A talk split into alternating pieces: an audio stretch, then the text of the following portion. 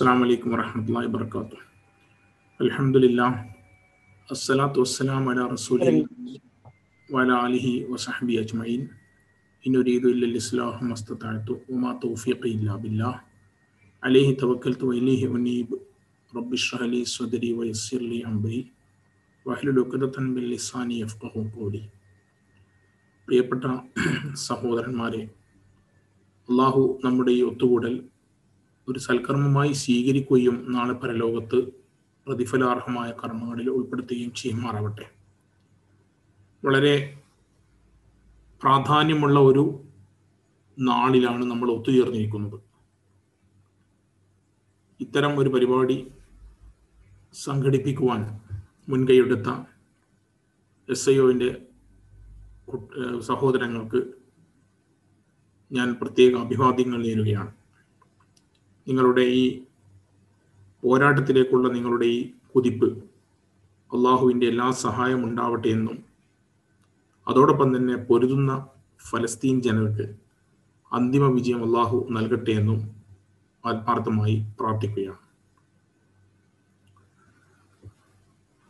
എനിക്ക് എത്ര സമയമാണെന്ന് പറഞ്ഞിട്ടില്ല. എങ്കിലും ഞാൻ വളരെ ചെറിയൊരു സമയത്തിൽ ഒതുങ്ങി നിന്നുകൊണ്ട് കാര്യങ്ങൾ സംസാരിക്കാമെന്നാണ് ഉദ്ദേശിക്കുന്നത് പ്രിയപ്പെട്ട സഹോദരൻ സൈഫുദ്ദീൻ കുഞ്ഞ് ഈ വിഷയത്തിൽ അവഗാഹമുള്ള വ്യക്തിത്വമാണ്. അദ്ദേഹം മറ്റു കാര്യങ്ങൾ വിട്ടുപോയ കാര്യങ്ങൾ സൂചിപ്പിക്കും. കാരണം ഇത് പ്രത്യേകമായ ഒരു ഈ വിഷയം എന്ന് പറയുന്നത് ഒരു വൈഡായിട്ടുള്ള ഒരു സബ്ജക്റ്റാണ്. അപ്പോൾ അതിൽ പ്രത്യേകിച്ച് ഇന്നത്തെ ആനുകാലിക സംഭവങ്ങൾ പറയുമ്പോൾ പഴയ ചരിത്രത്തെ സൂചിപ്പിക്കേണ്ടിയും വരും എന്നതുകൊണ്ട് അത് അല്പം വിശാലമായിട്ട് അവതരിപ്പിക്കപ്പെടേണ്ട ഒരു സംഭവമാണ് എന്നാണ് എനിക്ക് തോന്നുന്നത്. നമുക്കൊക്കെ അറിയാവുന്നതുപോലെ നേരത്തെ സ്വാഗത പ്രസംഗത്തിൽ സാഹിൽ സൂചിപ്പിച്ച കാര്യം. അദ്ദേഹം സൂചിപ്പിച്ച ചെറിയൊരു തിരുത്തിയാൻ വരുത്തുന്നു. അതായത് സൗദിയും യു എയും ഉൾപ്പെട്ട സമാധാന കരാർ എന്ന ഇത് അത്ര വസ്തുതാപരമായി അത് സൗദിയയിൽ വന്നിട്ടില്ല കരാറിൽ. ഇസ്രായേലുമായിട്ട് നോർമലൈസേഷൻ ഡീൽ ഒപ്പിട്ട രണ്ട് ഗൾഫ് രാജ്യങ്ങൾ സൗദിയും സോറി യു എയും ബഹ്റൈനുമാണ്. പിന്നെ ആഫ്രിക്കൻ രാജ്യങ്ങളായ സുഡാനും മൊറോക്കോയുമാണ്. അതിനു മുമ്പ് മറ്റ് രണ്ട് രാജ്യങ്ങൾ ഈജിപ്തും ജോർദാനും ആണ് ഇസ്രായേലുമായിട്ട് സമാധാന കരാർ നേരത്തെ ഒപ്പുവച്ചിരിക്കുന്നത്. അപ്പോൾ ജി സി സി രാജ്യങ്ങളിൽ ആറ് ജി സി സി രാജ്യങ്ങളിൽ രണ്ട് രാജ്യങ്ങൾ മാത്രമാണ് ഇപ്പോഴും ഔദ്യോഗികമായിട്ട് കരാറിൽ ഒപ്പുവെച്ചിരിക്കുന്നത്. ഒമാൻ ഒപ്പുവെച്ചിട്ടില്ലെങ്കിലും ഏതാണ്ട് അതിന്റെ പാതയിൽ തന്നെ ആയിരുന്നു. അപ്പോൾ മറ്റു മൂന്ന് രാജ്യങ്ങളായ ഖത്തർ കുവൈത്ത് സൗദി എന്നിവയാണ് ഇപ്പോൾ ഇസ്രായേലുമായിട്ട് ഒരു ബന്ധവുമില്ലാതെ വളരെ ശക്തമായ നിലപാട് സ്വീകരിച്ചിരിക്കുന്നത്.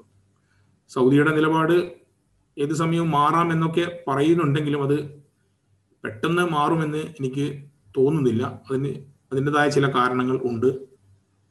ഹറമ്പ് ഇരു ഹറമ്പുകളും സ്ഥിതി ചെയ്യുന്ന ഒരു രാജ്യം എന്ന നിലയിൽ സൗദിയുടെ ഏത് അത്തരത്തിലുള്ള ഏത് നീക്കവും ദൂരവ്യാപകമായ ഫലങ്ങൾ ഉളവാക്കും എന്നതുകൊണ്ട് അതിൽ പെട്ടെന്നൊരു നീക്കം ഉണ്ടാവാൻ സാധ്യതയില്ല. പിന്നെ ഖത്തറിനെ സംബന്ധിച്ചോളം നമുക്കറിയാം ഖത്തറും കുവൈത്തും ഏറ്റവും ശക്തമായിട്ട് ഫലസ്തീനുകളെ പിന്തുണക്കുന്ന രാജ്യങ്ങളാണ്. നിങ്ങൾക്കൊക്കെ അറിയാവുന്നതുപോലെ ഞാനിപ്പോൾ സംസാരിക്കുന്ന ഖത്തർ ദോഹ. അത് യഥാർത്ഥത്തിൽ ഗസയുടെ കാര്യത്തിൽ എത്രയോ നാളുകളായിട്ട് ഗസയെ ശ്വാസം മുട്ടിക്കുന്ന ഇസ്രായേലിനെതിരെ അതിശക്തമായ നിലപാട് സ്വീകരിച്ച് അവിടുത്തെ ആളുകൾക്ക് സഹായധനം വിതരണം ചെയ്യുകയും അവിടെ വൈദ്യുതി വിച്ഛേദിക്കപ്പെടുന്ന സാഹചര്യം ഉണ്ടാകുമ്പോൾ ജനറേറ്റർ ഉപയോഗിക്കാൻ ആവശ്യമായ സംവിധാനങ്ങൾ ഒരുക്കുകയും അങ്ങനെ അവർക്ക് അത്യാവശ്യം ഓരോ വ്യക്തിക്കും നൂറ് ഡോളർ വീതം വിതരണം ചെയ്യുക അങ്ങനെ കുറേ പദ്ധതികൾ ഖത്തർ നടപ്പാക്കി വരുന്നുണ്ട്. മാത്രമല്ല മറ്റ് ഗൾഫ് രാജ്യങ്ങൾക്കൊന്നും ഇല്ലാത്ത ഒരു പ്രത്യേകത ഖത്തറിനുള്ളത് ഖത്തറിന് ഗസയിൽ ഒരു അംബാസഡർ തന്നെയുണ്ട്. എന്ന് പറഞ്ഞാൽ ഒരു അൺഒഫീഷ്യൽ അംബാസഡർ അലിമാദി അദ്ദേഹം അവിടെ തന്നെ നിലനിന്നുകൊണ്ട് നിന്നുകൊണ്ട് ഗസയെ സഹായിക്കുന്ന അല്ലെങ്കിൽ അതിന്റെ പ്രവർത്തനങ്ങൾ ഏകോപിപ്പിക്കുന്ന വ്യക്തിയാണ്. ആവശ്യത്തിൽ അദ്ദേഹം ചിലപ്പോൾ ഇസ്രായേൽ അതിർത്തികളുമായിട്ടൊക്കെ ഇടപെടാറുണ്ട് എന്ന് ചോദിച്ചാൽ കാരണം അത് ആവശ്യമാണ്. കാരണം അത് അത് ചില ആവശ്യങ്ങൾ ഉണ്ട്. അത് ചോദിച്ചു കഴിഞ്ഞാൽ ഒഫീഷ്യലായിട്ട് മറ്റു ബന്ധങ്ങളൊന്നുമില്ല. ഇതൊരു ആമുഖമായിട്ട് ഞാൻ സൂചിപ്പിക്കുകയാണ്. നമുക്ക് വിഷയത്തിലേക്ക് കടക്കുകയാണെങ്കിൽ നേരത്തെ ഇവിടെ സൂചിപ്പിച്ചതുപോലെ ഫലസ്തീൻ എന്ന് പറയുന്ന ലോകത്ത് നിലനിൽക്കുന്ന ഏറ്റവും ദൈർഘ്യമേറിയ അധിനിവേശം നടന്നുകൊണ്ടിരിക്കുന്ന ഇപ്പോഴും നടക്കുന്ന ഒരു പ്രദേശമാണ് ഫലസ്തീൻ എന്ന് പറയുന്നത്. ലോകത്ത് പല രാജ്യങ്ങളിലും കൊളോണിയൽ ശക്തികൾ അധിനിവേശം നടത്തിയത് നമ്മൾ ചരിത്രത്തിൽ പലപ്പോഴും വായിക്കുകയും അറിയുകയും ചെയ്ത കാര്യങ്ങളാണ്. ആ അധിനിവേശങ്ങൾക്കൊക്കെ തന്നെ ഒരു സമയപരിധി ഉണ്ടായിരുന്നു. ആ സമയത്ത് ചില ഒരു ഒരു പ്രത്യേക ഘട്ടങ്ങളിൽ കുറെ വർഷങ്ങൾ നീണ്ടുന്നാൽ പോലും അതൊക്കെ അവസാനിച്ചതായി നമുക്ക് ചരിത്രത്തിൽ കാണാൻ സാധിക്കും. ഇപ്പോൾ അൾജീരിയയിൽ ഫ്രഞ്ച് അധിനിവേശം അതുപോലെ ലിബിയയിൽ ഇറ്റലിയുടെ ഇറ്റലിയുടെ കൊണോളി ശക്തികൾ ഇറ്റലി അധിനിവേശം നടത്തിയത് പിന്നെ ഗൾഫ് രാജ്യങ്ങളിൽ ഇന്നത്തെ ഗൾഫ് രാജ്യങ്ങളിൽ യൂറോപ്പും സോറി ബ്രിട്ടനും ഫ്രാൻസും ഒക്കെ തന്നെ കൈകാര്യം ചെയ്തത്. അതുപോലുള്ള ഒരുപാട് അധിനിവേശങ്ങൾ ചരിത്രത്തിൽ നടന്നു പോയിട്ടുണ്ട്. ആ അധിനിവേശങ്ങളൊക്കെ കഴിഞ്ഞിട്ടും ഇപ്പോഴും നിലനിൽക്കുന്ന ഒരു അധിനിവേശം എന്ന് പറയുന്നത് അന്നത്തെ ഇത് കൊളോണിയൽ ശക്തികൾ നടത്തിയ അധിവേശം അധിനിവേശമായിരുന്നു. പക്ഷെ അവർ പോകുമ്പോൾ വലിയൊരു ചതിക്കുഴി വെച്ചുകൊണ്ടായിരുന്നു പിന്നെ ഈ അധിനിവേശങ്ങൾ വിട്ടു പോയത് അപ്പൊ അതിന്റെ ഒരു ഫലം എന്ന നിലയിലാണ്. നമുക്കറിയാവുന്നതുപോലെ ഫലസ്തീനെ ഇപ്പോഴും ഇസ്രായേൽ അധിനിവേശം നടത്തിക്കൊണ്ടിരിക്കുന്നത് അത് ഈ പാശ്ചാത്യ രാജ്യങ്ങൾ നടത്തിയ ഗൂഢാലോചനയാണ്. നമുക്കറിയാം ആയിരത്തി തൊള്ളായിരത്തി പതിനേഴിലെ ബാൽഫർ പ്രഖ്യാപനത്തിലൂടെയാണല്ലോ ഇസ്രായേൽ എന്ന് പറയുന്ന ഒരു രാജ്യം അല്ലെങ്കിൽ സയനിസ്റ്റുകൾക്ക് ആധിപത്യമുള്ള രാജ്യത്തിനെ വിഭാവന ചെയ്തത്. അതിൽ ചുക്കാൻ പിടിച്ചത് ബ്രിട്ടൻ ആയിരുന്നു. അപ്പൊ അതൊരു വലിയ ഗൂഢാലോചന. അതിന്റെ ചരിത്രത്തിലേക്ക് ഇപ്പൊ ഞാൻ പോകുന്നില്ല. അതൊരു വലിയ ചരിത്രം തന്നെയാണ്. നമുക്ക് സമയവുമില്ല. പക്ഷെ ഞാൻ പറഞ്ഞു വരുന്നത് ആ അധിനിവേശം തൊള്ളായിരത്തി നാൽപ്പത്തി എട്ടിൽ ഇസ്രായേൽ രൂപീകൃതമാകുമ്പോൾ അറബ് രാജ്യങ്ങൾ ഒന്നും തന്നെ ഇസ്രായേലിനെ അംഗീകരിച്ചിരുന്നില്ല. ഐക്യരാഷ്ട്രസഭ അംഗീകാരം നൽകിയിട്ടുണ്ടെങ്കിലും അറബ് രാജ്യങ്ങൾ ഒന്നും അംഗീകരിച്ചിരുന്നില്ല. വലിയ കൂട്ടക്കൊലകളാണ് അതിനുശേഷം നടന്നത്. ആ തൊള്ളായിരത്തി നാൽപ്പത്തി എട്ടിൽ ഇസ്രായേൽ ഇല്ലീഗലായിട്ട് അതാണ് ഇല്ലീഗലായിട്ട് തന്നെയാണ് പറയുന്നത്. കാരണം അതുവരെ ഫലസ്തീനികൾക്ക് ഭൂരിപക്ഷം ഉണ്ടായിരുന്ന പ്രദേശങ്ങൾ. അങ്ങനെ തൊള്ളായിരത്തി നാൽപ്പത്തി എട്ടിലെ യുദ്ധത്തിലൂടെ ഇസ്രായേൽ പിടിച്ചെടുത്ത പിന്നെ സ്ഥലങ്ങൾ. അത് ഇപ്പോഴത്തെ ജെറൂസലം വെസ്റ്റ് ജെറൂസലം എന്ന് നമുക്ക് പറയാം. ആ ജെറൂസലം ഉൾപ്പെട്ടിരുന്ന പ്രദേശമാണ് പ്രദേശമായിരുന്നു അന്ന് പിടിച്ചിരുന്നത്. പക്ഷെ തൊള്ളായിരത്തി അറുപത്തി ഏഴിൽ ആറു ദിവസം നീണ്ടുനിന്ന യുദ്ധത്തിലൂടെയാണ് ഇസ്രായേൽ മറ്റു അറബ് പ്രദേശങ്ങൾ അഥവാ ഫലസ്തീന്റെ പ്രദേശങ്ങൾ പിടിച്ചെടുക്കുന്നത്. അന്ന് പിന്നെ ജോർദാന്റെ ഭാഗമായിരുന്ന വെസ്റ്റ് ബാങ്ക് പിന്നെ അതുപോലെ തന്നെ കിഴക്കൻ ജെറൂസലം. ഇതൊക്കെ ജോർദാന്റെ ഭാഗമായിരുന്നു. ജോർദാനായിരുന്നു അവിടെ കംപ്ലീറ്റ് അധികാരമുണ്ടായിരുന്നത്. അപ്പൊ ജോർദാൻ അത് പിടിച്ചെടുത്തു. അപ്പൊ തൊള്ളായിരത്തി അറുപത്തി ഏഴിൽ പിന്നെ ജൂരാൻ കുന്നുകൾ പിടിച്ചെടുത്തു. ഇങ്ങനെ കുറെ പിന്നെ ഇത് പിടിച്ചെടുത്ത് ഇസ്രായേൽ വികസിപ്പിച്ചു. ഇതൊന്നും അന്താരാഷ്ട്ര നിയമപ്രകാരം അംഗീകരിക്കപ്പെട്ടതല്ല. കാരണം നമുക്കറിയാം ആയിരത്തി തൊള്ളായിരത്തി അറുപത്തി ഏഴ് മുതൽ നിലനിൽക്കുന്ന ഐക്യരാഷ്ട്രസഭയിൽ ഏറ്റവും പൊടിപിടിച്ച് കിടക്കുന്ന ഒരു പ്രമേയമാണ് resolution U N resolution number two forty two എന്ന് പറയുന്നത്. ഈ പ്രമേയം ഇത് വളരെ വ്യക്തമായി. അതിനുശേഷം അതുമായി ബന്ധപ്പെട്ടുകൊണ്ട് നിരവധി പ്രമേയങ്ങൾ പാസ്സാക്കപ്പെടുകയുണ്ടായി ഈ പ്രമേയങ്ങളിലൊക്കെ തന്നെ ഇസ്രായേൽ അധിനിവേശം നടത്തിയിരിക്കുകയാണ്. ആ അധിനിവേശ ഭൂമിയിൽ ഇസ്രായേലിന് അധികാരമില്ല. അത് അന്താരാഷ്ട്ര തലത്തിൽ ചർച്ച ചെയ്ത് തീരുമാനിക്കപ്പെടേണ്ടതാണെന്ന് വ്യക്തമാക്കിയിട്ടുണ്ട്. പക്ഷെ കഴിഞ്ഞ ഏതാണ്ട് അരനൂറ്റാണ്ടിലേറെയായി ഇസ്രായേൽ അത് കൈവശപ്പെടുത്തിയിരിക്കുകയാണ് എന്ന് നമുക്കറിയാം. പിന്നീട് ആ അറുപത്തേഴിലെ ഇതുമായി ബന്ധപ്പെട്ടുകൊണ്ട് പിന്നെ ഗസയിലും അതുപോലെ വെസ്റ്റ് ബാങ്കുമാണ്. നമുക്ക് നമുക്കൊക്കെ അറിയാവുന്ന പ്രധാനപ്പെട്ട രണ്ട് പ്രധാന കേന്ദ്രങ്ങൾ ഫലസ്തീനികളുടെ ഭൂമി. ആ ഗസ വെസ്റ്റ് ബാങ്ക് കിഴക്കൻ ജെറൂസലം. കിഴക്കൻ ജെറൂസലമത്തിന് പ്രത്യേകത എന്ന് പറയുന്നത് അവിടെയാണ് നമ്മുടെ ആദ്യത്തെ കിബിലയായ മസ്ജിദുൽ അക്സ അഥവാ ബൈത്തുൽ മക്കത്തീസ് നിലനിൽക്കുന്ന ഒരു പ്രദേശമാണത്. അപ്പോൾ ആ പ്രദേശം അടക്കം പിടി പിന്നെ പിടിച്ചെടുക്കുകയും അത് ഇസ്രായേൽ ഏകപക്ഷീയമായിട്ട് തൊള്ളായിരത്തി എഴുപത്തി എട്ടിലെ ജെറൂസലം ലോയിലൂടെ അത് ഇസ്രായേലിലേക്ക് കൂട്ടിച്ചേർക്കപ്പെടുകയുണ്ടായി.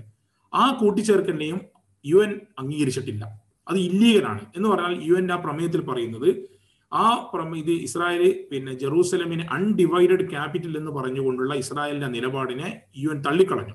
മാത്രമല്ല ഒരു രാജ്യവും തങ്ങളുടെ തലസ്ഥാനം ജെറൂസലമിലേക്ക് മാറ്റരുതെന്ന് വ്യക്തമായി പറയുകയും ചെയ്തിട്ടുണ്ട്. ഇസ്രായേൽ പറഞ്ഞിരിക്കുന്നത് ജെറൂസലമാണ് ഞങ്ങളുടെ ക്യാപിറ്റൽ. കാരണം അത് ബിബ്ലിക്കൽ അവരുടെ മതപരമായ ഇത് വെച്ചുകൊണ്ടാണ് അവർ പറഞ്ഞത്. പക്ഷേ ടെല്ലവീവിൽ നിന്ന് തലസ്ഥാനമായ ടെല്ലവീവ് അല്ലാതെ ജെറൂസലം അംഗീകരിക്കില്ല എന്ന് ഇയോം പറഞ്ഞിട്ടുണ്ട്. അപ്പൊ ഇതൊക്കെ നിലനിൽക്കുമ്പോൾ അമേരിക്ക തൊള്ളായിരത്തി തൊണ്ണൂറുകളിൽ പിന്നെ ക്ലിന്റന്റെ കാലഘട്ടത്തിൽ അമേരിക്കൻ പിന്നെ സെനറ്റും അതുപോലെ തന്നെ അമേരിക്കൻ പ്രതിനിധി സഭയും ഒക്കെ തന്നെ ഈ ജെറൂസലമിലേക്ക് അമേരിക്കയുടെ എംബസി മാറ്റുവാനുള്ള ഒരു നിലപാട് ഒരു ഒരു പ്രമേയം അവർ പാസ്സാക്കി എടുക്കുകയുണ്ടായി എന്ന് പറഞ്ഞാൽ ആ പാസ്സാക്കിയെടുത്തതിന്റെ അർത്ഥം എന്ന് പറയുന്നത് ഇസ്രായേലിന്റെ വാദത്തെ അമേരിക്ക അംഗീകരിക്കുന്നു എന്നതാണ് അതിന്റെ അർത്ഥം. അത് പിന്നെ ദൂരവ്യാപകമായ ഫലമുണ്ടാക്കുന്നതാണെന്ന് മനസ്സിലാക്കിക്കൊണ്ട് അന്നത്തെ അമേരിക്കൻ പ്രസിഡന്റ് ക്ലിന്റൺ ആവട്ടെ പിന്നീട് വന്ന ബുഷ് ജൂനിയർ ബുഷ് ആവട്ടെ ഇവരൊക്കെ തന്നെ അതിനുശേഷം വന്ന പിന്നെ അതുപോലെ ബറാക്ക് ഒബാമയാവട്ടെ ഇവരൊക്കെ തന്നെ ഈ പിന്നെ പ്രമേയത്തെ തങ്ങളുടെ വീറ്റോ അധികാരം പ്രസിഡന്റിന്റെ വീറ്റോ അധികാരം ഉപയോഗിച്ചുകൊണ്ട് അവർ തടുത്തു വെക്കുകയാണ് ചെയ്തത്. എന്ന് പറഞ്ഞാൽ അമേരിക്കൻ എംബസി തെല്ലവിവി തന്നെ നിലനിർത്തിക്കൊണ്ട് അങ്ങോട്ടേക്ക് മാറ്റാതിരുന്നു. അതും കൂടി മറികടന്നുകൊണ്ടായിരുന്നു ഈ കഴിഞ്ഞ പിന്നെ ട്രംപ് അത് ഭരണകൂടം. എല്ലാവിധ നിയമങ്ങളെയും പിച്ചു ചെയ്തുകൊണ്ട് അന്താരാഷ്ട്ര നിയമങ്ങളെ മുഴുവൻ പിച്ചു ചെയ്തുകൊണ്ട് വളരെ പരസ്യമായിട്ട് ഇസ്രായേലിന്റെ തലസ്ഥാനം ടെല്ലവീവിൽ നിന്ന് സോറി അമീരി ഇസ്രാ മാറ്റി ജെറൂസലമേക്ക് മാറ്റി എന്ന ഇസ്രായേലിന്റെ വാദത്തെ അംഗീകരിച്ചു. അതോടൊപ്പം തന്നെ യു എസ് എംബസി ടെല്ലവീവിൽ നിന്ന് അതിന് ജെറൂസലേമിലേക്ക് മാറ്റി. ഇങ്ങനെ മൊത്തം അന്താരാഷ്ട്ര നിയമങ്ങളെ മുഴുവൻ കാറ്റിൽ പറഞ്ഞു അതുപോലെ നമുക്കറിയാമല്ലോ ഈ ജൂലാൻ കുന്നുകൾ ജൂലാൻ കുന്നുകൾ പിന്നെ ഏകപക്ഷീയമായിട്ട് ഇസ്രായേലിന്റെതായിട്ട് അവർ ഈ ട്രംപ് അംഗീകരിക്കുകയും ചെയ്തു. ഒരു മറ്റൊരു രാജ്യത്തിന്റെ സ്ഥലം പിടിച്ചെടുത്തത് അമേരിക്ക അങ്ങ് വിട്ടുകൊടുക്കുകയും ചെയ്തു. ഇതൊക്കെ അന്താരാഷ്ട്ര പിന്നെ നിയമപ്രകാരം ഇതൊരു പരിഹാസ്യതയാണ് ഇതിലുള്ളത്. പക്ഷെ അമേരിക്ക അത് ചെയ്തു. അമേരിക്കയുടെ പിന്നാലെ ചില രാജ്യങ്ങളിലൂടെ ചെയ്തു. അതിനപ്പുറത്തു കൂടി കടന്നുകൊണ്ട് എന്ത് അമീർ ഈ പിന്നെ ട്രംപിന്റെ മരുമകൻ ജാർജ് കുഷ്ണർ അദ്ദേഹം അദ്ദേഹത്തിന്റെ ഉപദേഷ്ടാവ് എന്ന നിലയിൽ ഈ മിഡിൽ ഈസ്റ്റിൽ പുതിയ നൂറ്റാണ്ടിനെ കരാർ the century of the deal എന്ന് പറഞ്ഞ ഒരു മറ്റൊരു പ്രഹസനവും കൊണ്ട് വന്നു. ആ സെഞ്ചുറി ഓഫ് ഡീലിന്റെ ഭാഗമായിട്ടായിരുന്നു ഈ പിന്നെ സമാധാന കരാർ എന്നാണ് പറഞ്ഞിരുന്നത്. അത് സമാധാനം പോയിട്ട് അത് അസമാ അസമാധാന കരാറാണെന്നതിന്റെ വ്യക്തമായ ഉദാഹരണമാണ് പിന്നീട് നടക്കുന്ന സംഭവങ്ങൾ ഇന്നലെ വരെ ഇന്ന് വരെ നടന്നുകൊണ്ടിരിക്കുന്ന സംഭവങ്ങൾ മനസ്സിലാക്കുന്നത്. എന്താണ് ഈ സമാധാന കരാർ? സാധാരണ സമാധാന കരാർ എന്ന് പറയുന്നത് ഒരു രാജ്യം മറ്റൊരു രാജ്യം അല്ലെങ്കിൽ മറ്റൊരു എന്റിറ്റിയുമായിട്ട് എന്തെങ്കിലും പ്രശ്നമുണ്ടായി. അതായത് സ്വരക്കേട് അസമാധാനമുണ്ട്. അപ്പൊ അവരുമായിട്ടാണ് ഒപ്പുവെക്കുന്ന ഒരു പരിപാടിയാണല്ലോ ഈ സമാധാന കരാർ. നമുക്കറിയാമല്ലോ രണ്ടാ തൊള്ളായിരത്തി തൊണ്ണൂറ്റി രണ്ടിൽ ഓസ്ലോ കരാർ അതുപോലെ തന്നെ ഒക്കെ തന്നെയാണല്ലോ ഫലസ്തീൻ അതോറിറ്റി രൂപീകരിച്ചത്. ഈ ഫലസ്തീൻ അതോറിറ്റി രൂപീകരിക്കുന്ന ഈ കരാർ എന്ന് പറയുന്നത് ഫലസ്തീനുകളുമായിട്ട് അല്ലെങ്കിൽ ഫലസ്തീനിലെ ഒരു ഫാക്ഷനുമായിട്ടെങ്കിലും ആയിരുന്നു ഇസ്രായേൽ ഒപ്പുവെച്ചത്. അതാണല്ലോ ഫലസ്തീൻ കരാർ. പക്ഷെ ഇത് ഈ പുതിയ സെഞ്ചുറി ഓഫ് ദി ഡീലിലെ ഒരു പരിഹാസ്യം എന്ന് പറയുന്നത് ഇത് ഒപ്പുവെച്ചത് ഫലസ്തീനുകളുമായിട്ടല്ല മറിച്ച് ഫലസ്തീനികളെ സ്വന്തം മണ്ണിൽ അധികാരമുള്ള ഫലസ്തീനുകൾ ഒഴിവാക്കി പുറത്തുള്ള ആളുകളുമായിട്ട് ഒപ്പുവെക്കുന്ന ഒരു ഒരു അപഹാസ്യമായ ഒരു കരാർ. ആ അപഹാസ്യം എന്ന് പറഞ്ഞാൽ ബഹ്റൈനുമായിട്ടും യു എയുമായിട്ടും ഒപ്പുവെക്കുന്നു. അങ്ങനെ അവർക്ക് അവർ ഇസ്രായേലുമായിട്ട് നോർമലൈസേഷൻ സ്ഥാപിക്കുന്നു. പിന്നീട് ട്രംപ് പറയുന്നു ഇനി അഞ്ച് രാജ്യങ്ങൾ കൂടെ വരാണ്ട്. പിന്നെ പറയുന്നു പത്ത് രാജ്യങ്ങൾ കൂടി പിന്നാലെ വരാനുണ്ട്. ഇവരൊക്കെ ഇസ്രായേൽ അംഗീകരിച്ചുകൊണ്ട് മൊത്തം ഒരു വലിയൊരു സമാധാനം ഉണ്ടാവും. പക്ഷെ ഈ സമാധാനം ഉണ്ടാകണമെങ്കിൽ ആദ്യം എന്ത് സംഭവിക്കണം? ആ പ്രദേശത്തിന്റെ യഥാർത്ഥ പിന്നെ ആ വാഹകരായ അല്ലെങ്കിൽ ആ പ്രദേശത്ത് ജീവിക്കുന്ന ഫലസ്തീനുകളാണല്ലോ തീരുമാനിക്കേണ്ടത്. അവർക്ക് ഇതിൽ യാതൊരു റോളുമില്ല എന്നൊരു നിലപാടിലായിരുന്നു പോയത്. അപ്പൊ ഈ ഒരു പരിഹാസ്യമായ കരാറിലാണ് അറബ് രാജ്യങ്ങളിൽ നാല് രാജ്യങ്ങൾ പിന്നെ വൺ ബൈ വൺ ആയിട്ട് ഒപ്പിട്ടു ഒപ്പിട്ടത് മാത്രമല്ല അതോടൊപ്പം ഇത് ആദ്യമായിട്ട് ഈ യു എ അതിനെ ഒന്നുകൂടി ആ നോർമലൈസേഷനെ യാഥാർത്ഥ്യമാക്കുന്നതിന് മുൻപന്തിയിലുണ്ടായിരുന്ന യു എ ആയിരുന്നു. അവരുടൻ തന്നെ അങ്ങോട്ടേക്ക് വിമാന സർവീസ് ആരംഭിച്ചു. ആ വിമാനം തിരിച്ച് ഇങ്ങോട്ടും വന്നു. ഇസ്രായേലി ടൂറിസ്റ്റുകൾ ഇങ്ങോട്ട് വന്നു. യു എ എന്ന് കുറെ ആളുകൾ അങ്ങോട്ടും പോയി. അങ്ങോട്ട് പോയി എന്ന് മാത്രമല്ല ഇവർ ഈ ഒരു ഒരു സംഭവം ഉണ്ടായത് ഈ ബൈത്തൽ മുഖത്ത് സന്ദർശിച്ച യു എ പ്രതിനിധി സംഘത്തിന് നേരെ ഫലസ്തീനികൾ ഭയങ്കര ശക്തമായ പ്രതിഷേധം വരെ രേഖപ്പെടുത്തുന്നുണ്ടായി ഈ നിങ്ങളെ ബിട്രേ ചെയ്തു ഞങ്ങളെ ഫലസ്തീൻ കോസിനെ ബിട്രേ ചെയ്തു എന്ന് പറഞ്ഞുകൊണ്ട് ജെറൂസലമിലെ അൽ അൽ മസ്ജിദുൽ അക്സ പള്ളിയിൽ വന്ന യു എ പ്രതിനിധി സംഘത്തിനെതിരെ ശക്തമായ രോഷമാണ് അണപൊട്ടി ഒഴുകിയത്. ഇത് വലിയൊരു പിന്നെ പ്രതിഷേധമായിരുന്നു. കാരണം ഈ ഇസ്രാ അവർ പറഞ്ഞത് പറഞ്ഞത് ഇസ്ലാമിനെ തന്നെ ഒറ്റ കൊടുക്കുന്ന ഒരു നിലപാടാണ് നിങ്ങൾ ചെയ്തത് കാരണം ഇത് ഇസ്ലാമിന്റെ ആദ്യത്തെ കിബിലയാണ്. മാത്രമല്ല ഏറ്റവും പുണ്യമാക്കപ്പെട്ട മൂന്ന് പള്ളികളിൽ ഒന്നായ മസ്ജിദുൽ അക്സയെ വഴിവിട്ട് മറ്റുള്ളവർക്ക് വിട്ടുകൊടുക്കുന്ന ഒരു നിലപാട്. എന്താണ് മസ്ജിദ് അക്സ സ്ഥിതി കൂടി നമ്മളൊന്ന് പരിശോധിക്കേണ്ടതുണ്ടല്ലോ? തൊള്ളായിരത്തി അറുപത്തി ഏഴ് യുദ്ധത്തിൽ പിടിച്ചതിന് ശേഷം ഇസ്രായേലിന്റെ നിലപാടെന്ന് പറയുന്നത് ഈ മസ്ജിദുൽ അക്സയെ എങ്ങനെങ്കിലും പിന്നെ പൊളിച്ച് അല്ലെങ്കിൽ അതിനെ തകർത്തുകൊണ്ട് അവിടെ ഇവരുടെ ടെമ്പിൾ മൗണ്ട് ഇവർ പറയുന്ന ഒരു ഭാഗം. ഈ മസ്ജിദ് അക്സ എന്ന് പറയുന്നത് വൈത്തുൽ മുഖദ്സ് എന്ന് പറയുന്നത് വലിയൊരു കോമ്പൗണ്ടാണ് വലിയ കോമ്പൗണ്ട് എന്ന് പറഞ്ഞാൽ വലിയൊരു കോമ്പൗണ്ടിനകത്താണ് കിടക്കുന്നത്. ഇത് കിഴക്കൻ ജെറൂസലെ മുസ്ലിം ക്വാർട്ടർ അതുപോലെ തന്നെ ക്രിസ്ത്യൻ ക്വാർട്ടർ ജൂതന്മാരുടെ അങ്ങനെ ഓരോ ഏരിയകളൊക്കെ ഉണ്ട്. പക്ഷെ ഈ മസ്ജിദ് അക്സ ചെയ്യുന്ന പറയൽ പ്രധാനപ്പെട്ട ഒരു ഗേറ്റ് ആണ് എന്ത്? ഈ പിന്നെ ഡമസ്കസ് ഗേറ്റ് എന്ന് പറയുന്നത്. അതാണ് പ്രധാനപ്പെട്ട ഒരു ഗേറ്റ് അപ്പൊ ആ ഗേറ്റിലൂടെയുള്ള പ്രവേശനങ്ങളിൽ ഭയങ്കര വിലക്ക് വെക്കുക തൊള്ളായിരത്തി അറുപത്തി ഏഴിൽ ഒരു ഓസ്ട്രിയൻ ജൂതൻ അതിനെ പിന്നെ ഖനനം ഈ മസീദുൽ അക്സയുടെ അടിവശത്തുകൂടെ ഒരു പിന്നെ ഡ്രില്ലൊക്കെ ചെയ്തിട്ട് ഒരു വലിയ പ്രശ്നമുണ്ടായി അതുപോലെ തന്നെ എഴുപത് അറുപത്തി ഒമ്പതിൽ എഴുപതിലുമാണെന്ന് എനിക്ക് തോന്നുന്നു. അവിടുത്തെ മെമ്പർ വളരെ പ്രധാനപ്പെട്ട ഉമർ ബിൻ ഖത്താബ് പ്രസംഗിച്ച മെമ്പർ തീ കൊടുക്കുകയും ചെയ്തു. ഈ സംഭവത്തിന്റെ ശേഷമായിരുന്നു യഥാർത്ഥത്തിൽ ഒ ഐ സി രൂപം കൊള്ളുന്നത്. നമുക്കറിയാൻ പോലെ ഓർഗനൈസേഷൻ ഓഫ് ഇസ്ലാമിക് കോൺഫറൻസ് ഇപ്പോൾ കൺട്രീസിന്റെ പേര് മാറ്റി ഒ ഐ സി ആ ഒ ഐ സിക്ക് രൂപം കൊടുക്കുവാനുള്ള ഒരു കാരണം തന്നെ ഈ ഇസ്രായേലിന്റെ ഈ പിന്നെ അധിനിവേശം അല്ലെങ്കിൽ മസ്ജിദ് അക്സ പോലെയുള്ള ഇസ്ലാമിന്റെ പുണ്യ ഗേഹങ്ങളെ തകർക്കുവാനുള്ള നീക്കത്തെ ആഗോളതലത്തിൽ നേരിടുക എന്ന ഉദ്ദേശത്തോടു കൂടിയാണ് ആയിരുന്നു അന്നത്തെ സൗദി രാജാവ് കിങ് ഫൈസൽ ഫൈസൽ രാജാവ് ഈ ഒരു പിന്നെ സംഘടനയ്ക്ക് രൂപം കൊടുക്കാൻ മുന്നിട്ടിറങ്ങിയത്. ഇപ്പോൾ അൻപത്തി ആറ് രാജ്യങ്ങൾ പങ്കാളിത്തമുള്ള ഒരു ഈ സംഘടന പക്ഷെ എന്ത് സംഭവിച്ചു എന്ന് മാത്രം ചോദിക്കരുത്. നിർജീവമായ അല്ലെങ്കിൽ വെറും താല്പര്യങ്ങളുടെ അടിസ്ഥാനത്തിൽ മാത്രം പ്രവർത്തിക്കുന്ന ഒരു സംഘടനയെ മാറി. നമുക്കറിയാമല്ലോ ഈ പിന്നെ ഇതുമായി ബന്ധപ്പെട്ടുകൊണ്ട് വിഷയത്തിൽ അതായത് ഫലസ്തീനികളുമായി ബന്ധപ്പെട്ട വിഷയത്തിൽ മൂന്ന് പ്രധാനപ്പെട്ട സംഘടനകളാണ് നമുക്ക് മുസ്ലിം ലോകത്തുള്ളത്. അതിൽ ഏറ്റവും വലുതാണ് O I C organisation Islamic country അമ്പത്തി ആറ് രാജ്യങ്ങൾ. അല്ലെങ്കിൽ ഇരുപത്തൊന്ന് രാജ്യങ്ങളുള്ള അറബ് ലീഗ് വേറൊന്നുണ്ട്. അറബ് അറബ് രാജ്യങ്ങളോട് മാത്രമുള്ള സഖ്യം. മൂന്നാമത് ആറ് രാജ്യങ്ങൾ ഉൾക്കൊള്ളുന്ന ജി സി സിയും ഉണ്ട് ഈ മൂന്ന് ഘടകങ്ങളും ഉണ്ടായിട്ടും ഇത്തരം വിഷയങ്ങളിൽ ഒരു ഏകീകൃതമായ നിലപാട് സ്വീകരിക്കുന്നതിൽ വലിയ പരാജയമാണ് ഈ എല്ലാ സംഘടനകൾക്കും അതായത് മുസ്ലിം രാജ്യങ്ങൾക്ക് സംഭവിച്ചിരിക്കുന്നത്. പരസ്പരം കണ്ടാൽ കണ്ടുമുട്ടാ മിണ്ടാത്ത അല്ലെങ്കിൽ ഒരു തീരുമാനമെടുത്ത് അത് ലംഘിക്കുന്ന ഒരു നിലപാട്. ഇപ്പൊ നമുക്കറിയാമല്ലോ ഈ പിന്നെ തൊള്ളായിരത്തി അറുപത്തി യുദ്ധത്തിൽ പിടിച്ചതിന് ശേഷം ഇസ്രായേലുമായിട്ട് ഒരു ബന്ധവും ആരും സ്ഥാപിക്കരുതെന്ന് ശക്തമായ നിലപാട് ഒ ഐ സി പിന്നീട് അതിനെ ആദ്യം ലംഘിച്ചതാരായിരുന്നു? ഈജിപ്ത് ആയിരുന്നു എഴുപത്തെട്ടിൽ ഈജിപ്ത് പിന്നെ എഴുപത്തി ഒമ്പതിൽ ഈജിപ്ത് ഇസ്രായേലുമായിട്ട് ക്യാമ്പ് ഡേവിഡ് ഒരു കരാർ ഒപ്പിട്ടു. അൻവർ സാദാത്ത് ആയിരുന്നു അന്ന് ഈജിപ്ഷ്യൻ പ്രസിഡന്റ്. എന്താ കാരണം? അന്ന് അറുപ യുദ്ധത്തിൽ പിടിച്ചെടുത്ത സീനായി മരുഭൂമി പ്രദേശം സീനായി പ്രദേശം ഇസ്രായേലിന് വിട്ടുകൊടുക്കാമെന്ന് സോറി ഈജിപ്തിന് വിട്ടുകൊടുക്കാമെന്ന് ഇസ്രായേൽ സമ്മതിച്ചു. പകരം നോർമലൈസേഷൻ എന്നായിരുന്നു അവരുടെ ഒരു പിന്നെ തിരിച്ചുള്ള അവർക്ക് വേണ്ടിയിരുന്നത്. അതിനുവേണ്ടി എന്ത് ചെയ്തു? തങ്ങളുടെ ഭൂമി തിരിച്ചു കൊട്ടുക എന്ന ഉദ്ദേശത്തിൽ അന്നത്തെ ഈജിപ്ഷ്യൻ പ്രസിഡന്റ് അൻവാർ സാദത്ത് ഈ ഇസ്രായേലിലെ മെനഹം ബെഗിനുമായിട്ട് അമേരിക്കയിലെ ക്യാമ്പ് ഡേവിഡിൽ വെച്ച് ജിമ്മി കാർട്ടർ എന്ന പ്രസിഡന്റ് ആയ സമയത്തായിരുന്നു കരാർ ഒപ്പിട്ടത്. അതിന്റെ അടിസ്ഥാനത്തിൽ ഈജിപ്തിന് പ്രദേശം തിരിച്ചുകൊട്ടി ഇവിടെ മനസ്സിലാക്കേണ്ട ഒരു കാര്യം ഈജിപ്തിന് മാത്രമല്ല അറുപത്തി ഇരുപത്തിലെ സ്ഥലം നഷ്ടപ്പെട്ടത്. ലബനാന് നഷ്ടപ്പെട്ടിട്ടുണ്ട് സിറിയക്ക് നഷ്ടപ്പെട്ടിട്ടുണ്ട് ജോർദാന്റെ ഭാഗമായിരുന്ന വെസ്റ്റ് ബാങ്ക് ജോർദാൻ നഷ്ടപ്പെട്ടിട്ടുണ്ട് കിഴക്കൻ ജെറൂസലമും നഷ്ടപ്പെട്ടിട്ടുണ്ട്. അപ്പൊ ഇവ എല്ലാ രാജ്യങ്ങൾക്കും നഷ്ടപ്പെട്ടിട്ടുണ്ട്. പക്ഷെ ഈജിപ്ത് അവരുടെ സ്വന്തം താല്പര്യം മാത്രം കണക്കിലെടുത്തുകൊണ്ട് ഈ ഒരു നോർമലൈസേഷൻ നടത്തിയതാണ് അറബ് ലോകത്ത് ആദ്യം നടത്തിയ ഒരു ബിട്രയൽ എന്ന് പറയുന്നത്. അതിനുമുമ്പ് ബിട്രയൽ വേറെ ഉണ്ട്. ഞാൻ പറയുന്നത് അറുപത്തേന് ശേഷം ഉള്ള ഒരു ബിട്രയൽ ഫസ്റ്റ് ബിട്രയൽ അതായിരുന്നു. പിന്നാലെ അപ്പോൾ അറബ് ലീഗിനെ പോലെ പോറ്റ. ഈ ഒ ഐ സിക്ക് അല്ലെങ്കിൽ അറബ് ലീഗിന്റെ തീരുമാനത്തെ ലംഘിച്ചു. അങ്ങനെയാണ് അറബ് ലീഗ് ഈജിപ്തിനെ പുറത്താക്കുന്നത്? തൊള്ളായിരത്തി തൊണ്ണൂറ്റി എന്ത് സംഭവിക്കുന്നു? ജോർദാനും ഇതിന്റെ പിന്നാലെ പോയി. ജോർദാനും ഇതേപോലെ ആ പിന്നെ ഫലസ്തീൻ അതോറിറ്റിയുമായി കരാർ ഫലസ്തീൻ അതോറിറ്റിയുമായി ഉണ്ടാ ഉണ്ടായപ്പോൾ നിലവിൽ വന്നപ്പോൾ ജോർദാനും ചില ഇത് കിട്ടി. കാരണം വൈദ്യുൽ മുഖദ്സിന്റെ മേലുള്ള അവകാശവും ഒക്കെ ജോർദാൻ കൊടുത്തു. ഗാർഡിയൻഷിപ്പ് വഖഫ് അധികാരം ജോർദാൻ കൊടുത്തു. വഖഫ് മാത്രമല്ല അവിടുത്തെ ക്രിസ്ത്യൻ പിന്നെ മേഖലയിലുള്ള അധികാരവും ജോർദാന്റെ കയ്യിലാണ്. കാരണം ജോർദാനാണ് യഥാർത്ഥത്തിൽ അവകാശി. പക്ഷെ അപ്പോഴും ഇതൊരു അധിനിവേശ പ്രദേശമാണ്.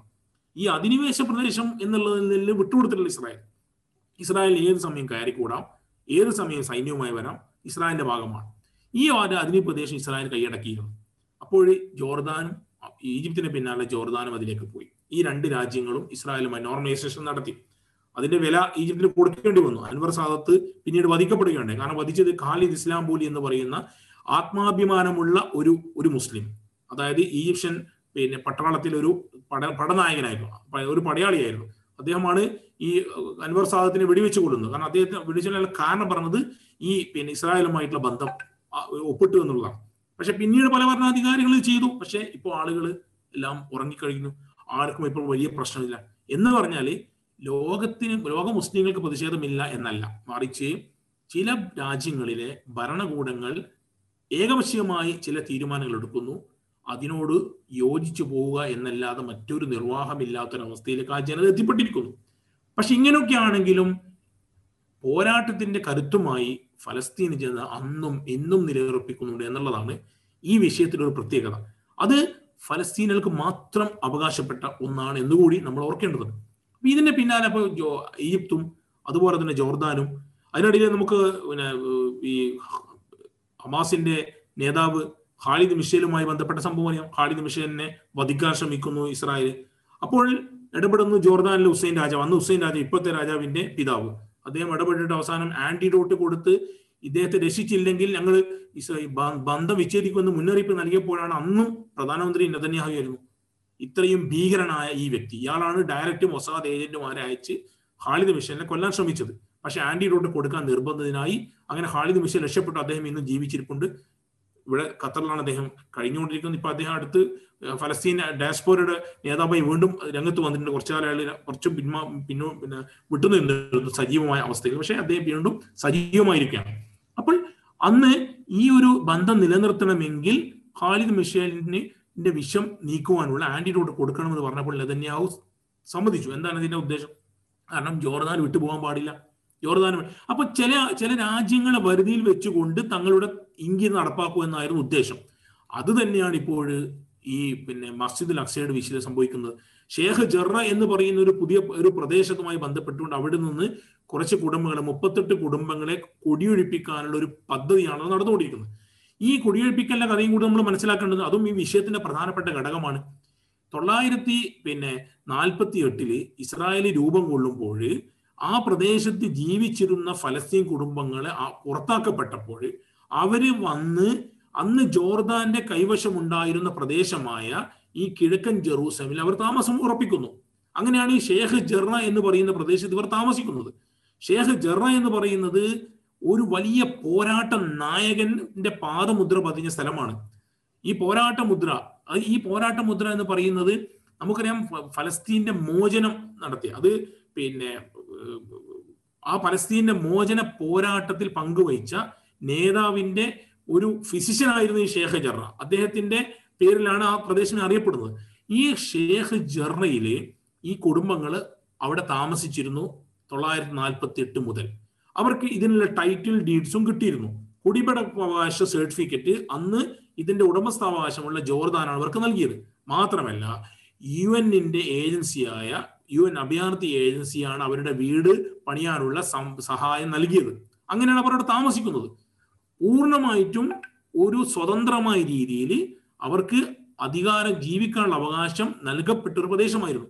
പക്ഷെ അവിടെ ഇപ്പോൾ എന്ത് സംഭവിക്കുന്നു? അറുപത്തേഴിൽ ഇസ്രായേൽ ഈ പിന്നെ കിഴക്കൻ ജെറൂസലം കൈവശപ്പെടുത്തിയതോടുകൂടി ഇവരുടെ ദുരിതം അനുഭവിക്കുന്നു ദുരിതം ആരംഭിക്കുന്നു. അന്ന് മുതൽ ഇവർ ഒഴിപ്പിക്കാനുള്ള ശ്രമങ്ങൾ നടന്നുകൊണ്ടിരിക്കുന്നു. ഇവർ ഒഴിപ്പിക്കാനുള്ള ശ്രമങ്ങൾ നടന്നുകൊണ്ടിരിക്കുമ്പോൾ ഇവർ കേസുമായിട്ട് പോകുന്നു. പക്ഷെ വളരെ വിചിത്രമായ നടപടികളാണ് ഉണ്ടാകുന്നത്. കാരണം എന്താ? ഇത് ഏതോ കാലത്ത് ഇത് ഇസ്രായേലികളുടെ അല്ലെങ്കിൽ സെറ്റിലേഴ്സിന്റെ കൈവശം ഉണ്ടായിരുന്ന ഭൂമിയാണ് എന്നാണ് വാദം. ആലോചിക്കേണ്ടത് നിങ്ങൾ.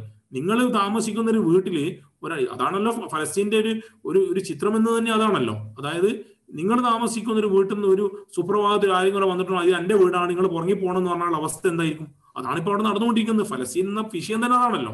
സ്വന്തം ഭൂമി നാട്ടി ഉറപ്പിക്കുന്ന ഇപ്പോഴും ലബനാനിലെ ഐനുൽ ഹെവ അഭയാർത്ഥി ക്യാമ്പിൽ ജീവിക്കുന്ന എത്രയോ ഫലസ്തീനികൾ തങ്ങളുടെ പഴയ വീടിന്റെ താക്കോൽ ഇപ്പോഴും കൊണ്ട് നടക്കുന്നുണ്ട്. ആ വീട് അവിടെ ഇല്ല. ആ വീട് പൊളിച്ചു മാറ്റപ്പെട്ട് അവിടെ കുടിയേറ്റക്കാർ വന്നു. ഒക്കെ പോയെങ്കിലും ഇപ്പോഴും പ്രതീകാത്മകമായി. എന്നെങ്കിലും തിരിച്ചു പോകാൻ കഴിഞ്ഞാൽ എന്റെ ഭൂമി എന്റെ വീട് ഇതാണെന്ന് പറഞ്ഞുകൊണ്ട് അഭിമാനത്തോടു കൂടി ആ താക്കോൽ ഉയർത്തിക്കാട്ടുന്ന എത്രയോ ഫലസ്തീനികളുണ്ട്. അവർ മരിച്ചപ്പോൾ അവരുടെ മക്കളുടെ കയ്യിൽ വന്ന് ഇങ്ങനെ കുറെ വർഷങ്ങളായത് തുടരുന്നു. അപ്പൊ ഇതാണ് സംഭവം. അപ്പൊ ഇവരെ ഇറക്കാൻ വേണ്ടി ശ്രമം നടക്കുന്നു. ആ ശ്രമത്തിനെതിരെ ഇവർ കേസുമായി പോകുന്നു. അവസാനം ഇവർക്ക് വേണ്ടി കേസ് വാദിക്കുന്ന വക്കീൽ പോലും ഇവരറിയാതെ അതാണ് ഏറ്റവും വലിയ രസം. ഇവർക്ക് വേണ്ടി കേസ് വാദിക്കുന്ന ഇവരുടെ വക്കീൽ തന്നെ ഇവരറിയാതെ ഈ സെറ്റിലേഴ്സുമായിട്ട് കരാർ ഒപ്പിട്ടു എന്നുള്ള ഒരു വളരെ ദയനീയമായ നീതിന്യായ ചരിത്രത്തിൽ കേൾക്കാത്ത പല സംഭവങ്ങൾ നടന്നിട്ടുണ്ട്. ഇതിനിടയിൽ നാലഞ്ച് ഫാമിലി അവിടുന്ന് പുറത്താക്കുന്നതിൽ ഇസ്രായേൽ ഭരണോട് വിജയിച്ചിട്ടുമുണ്ട്. പക്ഷെ മറ്റുള്ള കുറെ എല്ലാവരും കൂടി പുറത്താക്കാൻ വൺ ബൈ വൺ ഗ്രാജുവലി ഇവരെ പുറത്താക്കാനുള്ള ശ്രമങ്ങളാണ് നടത്തിക്കൊണ്ടിരിക്കുന്നത്. ഇപ്പോ ഇതുമായി ഇവ ഇതിനെ ബന്ധിക്കുന്നു. അതായത് മസ്ജിദുൽ അക്സയെ തൊട്ടാൽ മസ്ജിദുൽ അക്സയിൽ എന്തെങ്കിലും അനുസംഭവം ഉണ്ടായാൽ ഫലസ്തീനികളും അവരുടെ പിന്നെ പിന്നെ എല്ലാം ആ ഏരിയയിലെ മുഴുവൻ ആളുകളും ഉയരും നമുക്കറിയാം. ഇത് ഈ പുറത്താക്കലും ഫലസ്തീനുമായി ബന്ധം ഈ മസീദ് അക്സിയുമായിട്ടുള്ള ഒരു ബന്ധമൊക്കെ അതെയാണ് അപ്പൊ ഇത് ഒരു സമര പോരാട്ടമാണ്. ഇസ്രായേലിന് അതറിയാം. ഇസ്രായേൽ എങ്ങനെയെങ്കിലും ഇതൊരു കുത്തിപ്പൊക്കുന്ന ഒരു രീതി. അതായത് ഇസ്രായേലിനെ സംബന്ധിച്ചുള്ള അന്തിമമായിട്ട് ഈ ഫലസ്തീൻ ജനതയെ തങ്ങളിൽ പുറത്താക്കുക. രണ്ടു കൊല്ലം മുമ്പ് ഈ പിന്നെ ഇസ്രായേലി നെസറ്റ് പാർലമെന്റ് പാസാക്കിയ ഒരു പ്രമേയം നമുക്കറിയാമല്ലോ. ആ പ്രമേയത്തിൽ എന്താ ഇസ്രായേലിനെ ഒരു ജൂത രാഷ്ട്രമായിട്ട് പ്രഖ്യാപിക്കുന്ന ഒരു പ്രമേയം പാസാക്കി. ആ പ്രമേയത്തിലൂടെ എന്താ സംഭവിച്ചതെന്ന് വെച്ചാൽ അറബി അവിടെ ഹീബ്രുവിനെ പോലെ തന്നെ പ്രധാനപ്പെട്ട ഭാഷയായിരുന്നു അറബി. ആ അറബിയെ രണ്ടാം ഭാഷയായിട്ട് നടത്തി അത് വലിയ പ്രശ്നം ഉണ്ടാക്കുന്ന കണ്ടപ്പോൾ ഒരു പ്രത്യേക സ്റ്റേറ്റസ് നൽകി എന്ന് പറഞ്ഞുകൊണ്ട് ആളുടെ ഒരു അവരെ പിന്നെ വെറുതെ എപ്പീസ് ചെയ്തു. അതേസമയം അവിടുത്തെ ഫലസ്തീനികൾക്ക് അവരുടെ ഉള്ള അവകാശങ്ങൾ മുഴുവൻ കവർന്നെടുത്തു നിങ്ങൾ മനസ്സിലാക്കേണ്ടതുണ്ട് ഇസ്രായേലിൽ ജീവിച്ചു കൊണ്ടിരിക്കുന്ന ഇസ്രായേൽ പൗരന്മാരെ പോലെ തന്നെ ഇസ്രാ അറബ് ഫലസ്തീൻ ജനർക്ക് ഇസ്രായേലികൾക്ക് ഉള്ള ഒരുപാട് അവകാശങ്ങൾ ഇവർക്ക് നിഷേധിച്ചിരിക്കുന്നു. ഏതാണ്ട് അറുപത്തി ഏഴ് നിയമങ്ങളെങ്കിലും അറബ് ജനതക്കും ഫലസ്തീൻ ജനതക്കും വിരുദ്ധമായിട്ട് അവിടെ നിലനിൽക്കുന്നുണ്ട്. അപ്പൊ കംപ്ലീറ്റ്ലി പിന്നെ ഗ്രാജുവലി അല്ലെങ്കിൽ പിന്നീട് കംപ്ലീറ്റ് അതൊരു ജൂതരാഷ്ട്രമാക്കാനും അവിടുത്തെ തദ്ദേശീയരായ ജനതയെ പിന്നെ പുറത്താക്കുകയും എന്നൊരു ഉദ്ദേശമാണ് അവർക്കുള്ളത്. അപ്പോൾ അവർ രൂപീകരണ കാലത്ത് അവർ പറഞ്ഞെന്താണ്? ഇത് ഒരു സ്വതന്ത്ര രാജ്യമായിരിക്കും. ഇവിടെ അവിടെ താമസിക്കുന്ന ആളുകൾക്ക് എല്ലാ അവകാശങ്ങളും ഉണ്ട്. ഒരേ അവകാശമുണ്ടെന്ന് പറഞ്ഞത് ഇപ്പൊ അവർക്ക് രണ്ടാം കിടക്കാരെ ആളുകളെ പുറത്താക്കും. നേരത്തെ അവർ പുറത്താക്കി കുറെ ആളുകളാ. ഇനിയുള്ള ആളുകളെയും കൂടി പുറത്താക്കിക്കൊണ്ട് ഡെമോഗ്രഫിക് ബാലൻസ് തകർക്കുക എന്ന ഒരു ഉദ്ദേശമാണ് ഇവർക്കുള്ളത്. അതിന്റെ ഭാഗമാണ് ഈ ഷേഖ് ജറയും അതുപോലുള്ള പുറത്താക്കലും വെസ്റ്റ് ബാങ്കിലെ കുടിയേറ്റും ഒക്കെ തന്നെ. അപ്പോൾ ഇത് വെസ്റ്റ് ബാങ്ക് ഇസ്രായേലിന്റെ പിന്നെ ഭാഗമാക്കുവാനുള്ള നീക്കങ്ങളായിരുന്നു നടന്നിരുന്നത്. അത് നദന്യാവ് നേരത്തെ പലപ്പോഴും പറഞ്ഞിട്ടുമുണ്ട്. കാരണം ഫലസ്തീനികളെ സംബന്ധിച്ചിടത്തോളം ഹമാസിന്റെ ശരിയായ പോളിസി എന്ന് പറയുന്നത് തൊള്ളായിരത്തി നാൽപ്പത്തെട്ട് നിലവിൽ വന്ന ഇസ്രായേൽ ഇല്ലീഗലാണ്. അത് അവിശുദ്ധ രാജ്യമാണ്. അത് തീർച്ചയായിട്ടും ഇസ്രായേൽ നിലവിൽ വന്നത് പൂർണമായും ഇസ്രായേലിനെ തുടച്ചു മാറ്റിക്കൊണ്ട് അവിടെ സമ്പൂർണ ഫലം സ്ഥാപിക്കണമെന്ന നിലപാടായിരുന്നു ഹമാസിലെ ചാർട്ടറിൽ ഉണ്ടായിരുന്നത്. പക്ഷെ ആ ചാർട്ടറിൽ നിന്ന് ഹമാസ് മാറി. കാരണം ഇന്നത്തെ കാലഘട്ടത്തിലെ പ്രായോഗിക നമ്മൾ നോക്കണമല്ലോ. ഒരു രാജ്യത്തെ ഇല്ലാതാക്കുക എന്ന് പറയുന്നത് ഇപ്പോഴത്തെ കാലത്ത് പ്രായോഗികമല്ല. പ്രത്യേകിച്ചിട്ട് ഇസ്രായേലിനെ പോലെ ശക്തനായ പിന്നെ എല്ലാ സഹായങ്ങളും ലഭിച്ചുകൊണ്ടിരിക്കുന്നു. അമേരിക്കൻ സൈനികവും സാമ്പത്തികമായ സഹായം ലഭിച്ചുകൊണ്ട് രാജ്യത്ത് ഇല്ലാതാക്കുക സാധ്യമല്ല. അപ്പൊ പിന്നീട് അമാസും ഈ അറുപത്തേഴിലെ പിന്നെ ബോർഡറിലേക്ക് ഇസ്രായേൽ മാറി സ്വതന്ത്ര ഫലസ്തീന് സ്ഥാപിക്കണമെന്ന രണ്ടായിരത്തി രണ്ടിൽ സൗദി അറേബ്യയിലെ അന്നത്തെ പിന്നെ രാജാവ് അബ്ദുള്ള രാജാവിന്റെ നേതൃത്വത്തിൽ പിന്നെ O I C Arab League കൈക്കൊണ്ട ഒരു നിലപാടായിരുന്നു. അറുപത്തേഴിലെ യുദ്ധത്തിൽ നിന്ന് പിടിച്ചെടുത്ത സ്ഥലങ്ങളിൽ നിന്ന് ഇസ്രായേൽ പിൻവാങ്ങുകയും അതുപോലെ സ്വതന്ത്ര ഫലസ്തീൻ രാജ്യം സ്ഥാപിക്കുകയും ചെയ്താൽ ഇസ്രായേലുമായിട്ട് നോർമലൈസേഷൻ ഞങ്ങൾ തയ്യാറാണെന്നൊരു നിലപാട് അന്നേ ഉണ്ടായിരുന്നു. ആ നിലപാടിന് അറബ് ലീഗോ മുസ്ലിം രാജ്യങ്ങളോ പിന്നോട്ട് പോയിട്ടില്ല. ഹമാസും ആ നിലപാടിലേക്ക് വന്നു. എന്നിട്ടും ഇസ്രായേൽ അംഗീകരിക്കുന്നില്ല. കാരണം നെതന്യാവിനെയും അതുപോലുള്ള തീവ്ര വലതുപക്ഷ ജൂതന്മാരുടെയും സയനിസ്റ്റുകളുടെ നിലപാടെന്ന് പറയുന്നത് ജെറൂസലം പൂർണമായിട്ടും ഇസ്രായേലിന്റെ ഭാഗമാണ്. അൺഡിവൈഡഡ് ക്യാപിറ്റൽ ഓഫ് ഇസ്രായേൽ ആണ് അവർ പറഞ്ഞുകൊണ്ടിരിക്കുന്നത്. അപ്പൊ സ്വാഭാവികമായിട്ട് എന്തായി? ഈ ബൈത്തുൽ മുഖദ്ദീസ് അടക്കം പോകും. ഇത് കൂടി ഉൾപ്പെടുത്തിക്കൊണ്ട് വെസ്റ്റ് ബാങ്ക് കൂടി പിടിച്ചെടുക്കാനുള്ള ഒരു പദ്ധതി ഇവിടെ തയ്യാറായിരുന്നു ഇതേ സമയത്താണ് ജാഡ് കുഷ്ണറുടെ നേതൃത്വത്തിൽ ഈ ഡീൽ ഓഫ് ദ സെഞ്ചുറി എന്ന് പറയുന്നത് ഇതൊരു ഗൂഢാലോചന. ഈ ഗൂഢാലോചന അറിയാതിട്ടൊന്നുമല്ല യു എയും ബഹ്റൈനും കരാർ ഒപ്പിട്ടത്. അവരെ സംബന്ധിച്ചുള്ള അവരുടെ താല്പര്യങ്ങളായിരുന്നു അവർക്ക് വലുത്. താല്പര്യങ്ങളെ ബിസിനസ് താല്പര്യങ്ങൾ ബിസിനസ് താല്പര്യങ്ങൾ ഇസ്രായേലുമായിട്ട് ബന്ധം സ്ഥാപിക്കുന്നതോടുകൂടി പൂർണമായും പിന്നെ ലോകതലത്തിൽ അംഗീകാരം ലഭിക്കുമെന്ന് അവർ മനസ്സിലാക്കുന്നു. അപ്പോൾ ഒരു റിപ്പോർട്ട് പ്രകാരം യു എ പറഞ്ഞിരിക്കുന്നത് പത്ത് വികസിത രാജ്യങ്ങളെ ഒന്നായി യു എ മാറാൻ പോകുന്നു എന്നാണ്. എന്ന് പറഞ്ഞാൽ അത്രയും വലിയൊരു രീതിയിലേക്ക് ഇപ്പൊ വികസിത രാജ്യങ്ങളിൽ മുസ്ലിം രാജ്യങ്ങൾ നമുക്കറിയാം ഈ ലോകത്തിലെ വികസിത രാജ്യങ്ങളിൽ മുസ്ലിം രാജ്യങ്ങൾ എന്ന് പറഞ്ഞില്ല. അതിലേക്ക് ഞങ്ങൾ കയറുന്നു എന്നാണ് അവർ പറഞ്ഞിരുന്നത്. അപ്പൊ ഇസ്രായേലുമായിട്ടുള്ള ബന്ധത്തോടു കൂടി അത് നടക്കും എന്നവർ പറയാം അപ്പോഴേ തന്നെ ആളുകൾ സൂചിപ്പിച്ചിരുന്നു. ഇത് ഈ കരാർ എന്ന് പറയുന്നത് വെസ്റ്റ് ബാങ്കിന് കൂടി ഇസ്രായേൽ വിഴുങ്ങാൻ പോവുകയാണ്. അപ്പൊ യു എന്താ പറഞ്ഞത് ആ പറഞ്ഞൊരു വാചകം ഉണ്ടായിരുന്നു ഇല്ല ഞങ്ങൾ കരാർ ഒപ്പിടുന്നതോടുകൂടി അത് ഫലസ്തീനെ രക്ഷിക്കുകയാണ് ചെയ്യുന്നത്. കാരണം ഞങ്ങൾ ആ രീതിയിലാണ് ആ ഒരു കണ്ടീഷനിലാണ് ഞങ്ങൾ കരാർ ഒപ്പിട്ടത്. വെസ്റ്റ് ബാങ്കിനെ പിന്നെ ഒരിക്കലും ഇസ്രായേലിന്റെ ഭാഗമാക്കാൻ അനുവദിക്കില്ല എന്ന ഒരു കണ്ടീഷനിലാണ് ഞങ്ങൾ ഒപ്പിട്ടത്. പക്ഷെ ഒപ്പിട്ടതിന്റെ പിന്നാലെ ഞാൻ വീണ്ടും പ്രസ്ഥാനമാക്കിയിരുന്നു. ആ ഒരു തീരുമാനങ്ങൾ മാറ്റിയിട്ടൊന്നുമില്ല. അത് നീട്ടിവെക്കുകയാണ് ചെയ്തത്. അത് വെസ്റ്റ് ബാങ്കിനെ കൂടി വിഴുങ്ങാനുള്ള സമ്പൂർണമായും ഈ ഇസ്രായേലിന്റെ ഭാഗമാക്കാനുള്ള തീരുമാനം തൽക്കാലം നിർത്തിവെച്ചിരിക്കുന്നതാണ് സസ്പെൻഡഡ് അല്ലാതെ അത് എക്കാലത്തേക്കും അവസാനിപ്പിച്ചൊന്ന് എന്നില്ല അപ്പൊ ഇത് അറിഞ്ഞുകൊണ്ട് തന്നെയാണ് ഒപ്പിടുന്നത്. അപ്പൊ അപ്പൊ അപ്പൊ ഫലസ്തീനികൾക്ക് നിലവിലുള്ള നമുക്കറിയാം പുതിയ ഫലസ്തീൻ എന്ന് പറയുന്നത് എന്താണ്? ഈ പുതിയ നിലവിൽ വരാൻ ഉദ്ദേശിക്കുന്ന ഫലസ്തീൻ എന്ന് പറയുന്നത് വെറും ഗസയും അതുപോലെ തന്നെ വെസ്റ്റ് ബാങ്കും കിഴക്കൻ ജെറൂസലും മാത്രം ഉൾപ്പെടുന്ന പ്രദേശമാണ്. അതിൽ നിന്ന് തന്നെ വെസ്റ്റ് ബാങ്കിന്റെ പിന്നെ ഒരു വലിയൊരു ഭാഗം മേജർ ചങ്ക് ജോർദാൻ നദി വരെയുള്ള സ്ഥലം. ഇസ്രായേൽ ബാക്കി കുറഞ്ഞ ഭാഗത്ത് തട്ടിക്കൂട്ടി നിങ്ങൾ എന്തെങ്കിലും ഉണ്ടായിക്കോ? മാത്രമല്ല ഉണ്ടാക്കിയാലും സെക്യൂരിറ്റിയുടെ ചുമതല ഞങ്ങൾക്ക് ആയിരിക്കും. എന്ന് പറഞ്ഞാൽ പിന്നെ എന്തൊരു രാജ്യത്തിന് പ്രസക്തി എന്താണ് അപ്പൊ ഇങ്ങനെയുള്ള എല്ലാവിധ പിന്നെ ഹീനമായ മാർഗങ്ങളിലൂടെയും അല്ലെങ്കിൽ ഒരു സമൂഹത്തിന് ഒരു രാജ്യത്തിന് അംഗീകരിക്കാൻ പറ്റാത്ത കുറെ കണ്ടീഷൻസ് ഇസ്രായേൽ പരസ്യമായിട്ട് പറഞ്ഞിട്ടും എന്തുകൊണ്ട് യു എയും ബഹ്റൈനും ഇതിന് പിന്നാലെ പോകുന്നു?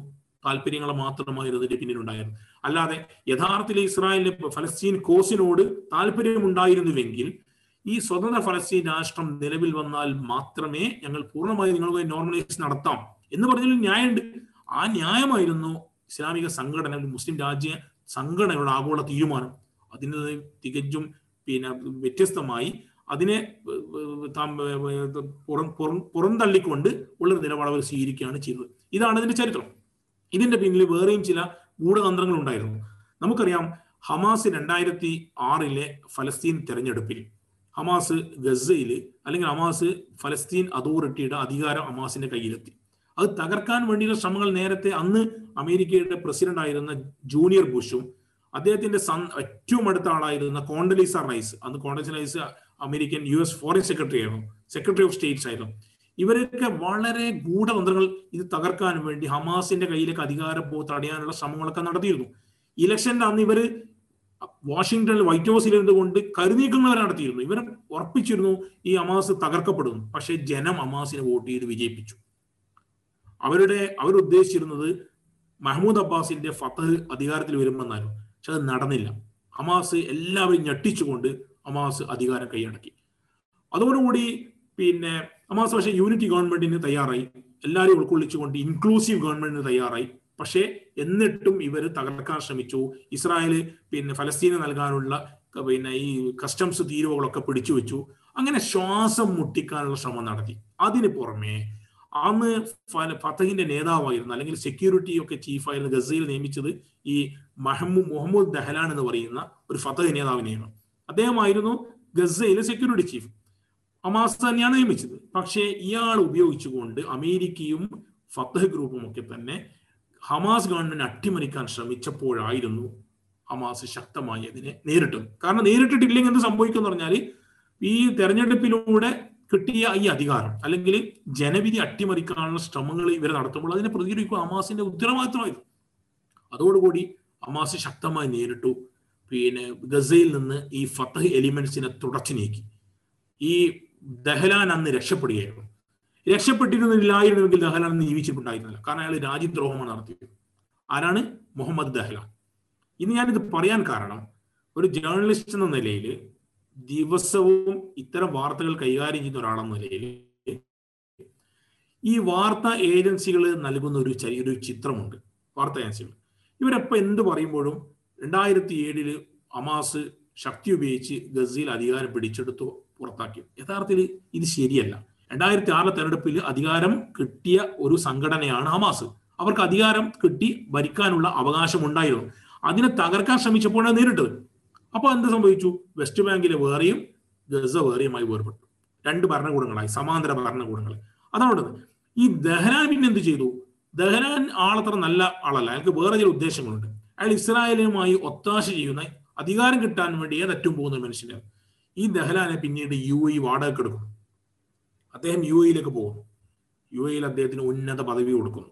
ഈ ഉന്നത പദവി എത്രത്തോളം എന്ന് പറഞ്ഞാൽ പ്രസിഡന്റിന്റെ ഉപദേഷ്ടാവ് എന്ന രൂപത്തിലേക്ക് വരെ എത്തി ആരാണ്? ഒരു ഫലസ്തീന് വിമോചന പോരാട്ടത്തെ ഫലസ്തീനെ ഒറ്റുകൊടുക്കാൻ ശ്രമിച്ച ഒരു വ്യക്തിയാണ് ഇപ്പോൾ അവിടെ കിടക്കുന്നത്. സ്വാഭാവികമായിട്ടും ഈ കരാറിന് പിന്നിൽ ഇയാളുണ്ടായിരുന്നു അദ്ദേഹത്തിന്റെ ഒക്കെ ആശീർവാദത്തോടുകൂടിയാണ് ഈ കരാർ ഒപ്പിടുന്നത്.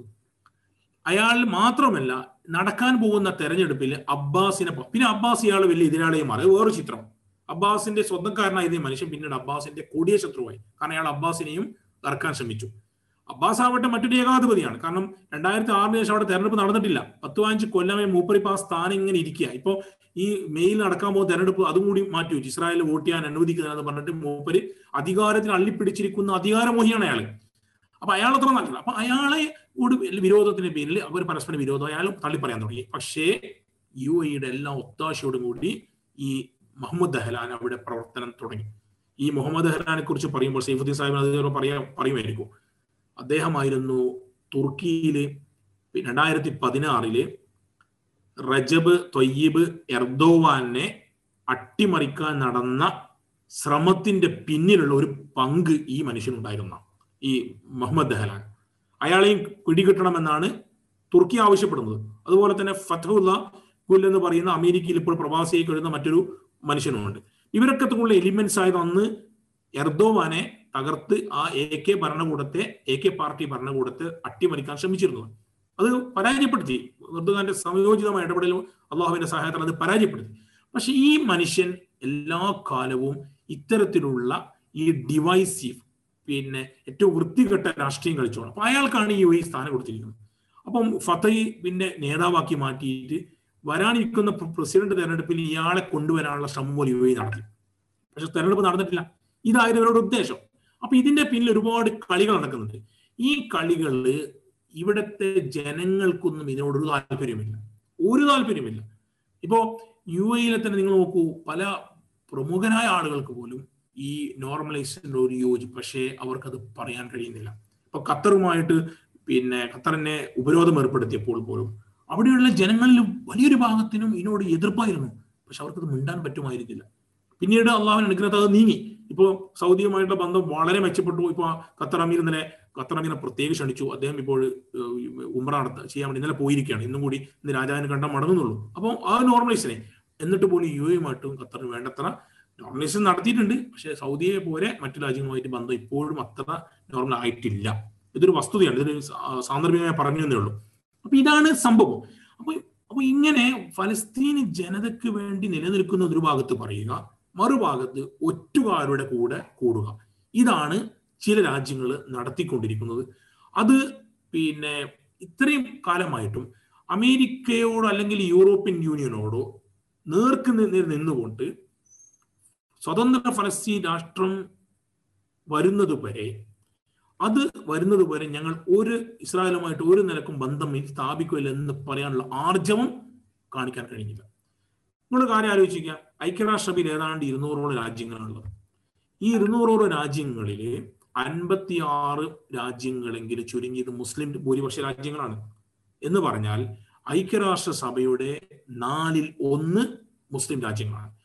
ഈ ശക്തമായ ഒരു ലോബിങ് നടത്താൻ കഴിയുമായിരുന്നിട്ടും ഇത്രയും കാലം എഴുപത് കൊല്ലമായിട്ട് എഴുപത്തി ഒന്ന് മൂന്ന് കൊല്ലമായിട്ട് ഒരു സ്വതന്ത്ര ഫലസ്തീൻ രാജ്യം നിലവിൽ വന്നിട്ടില്ല.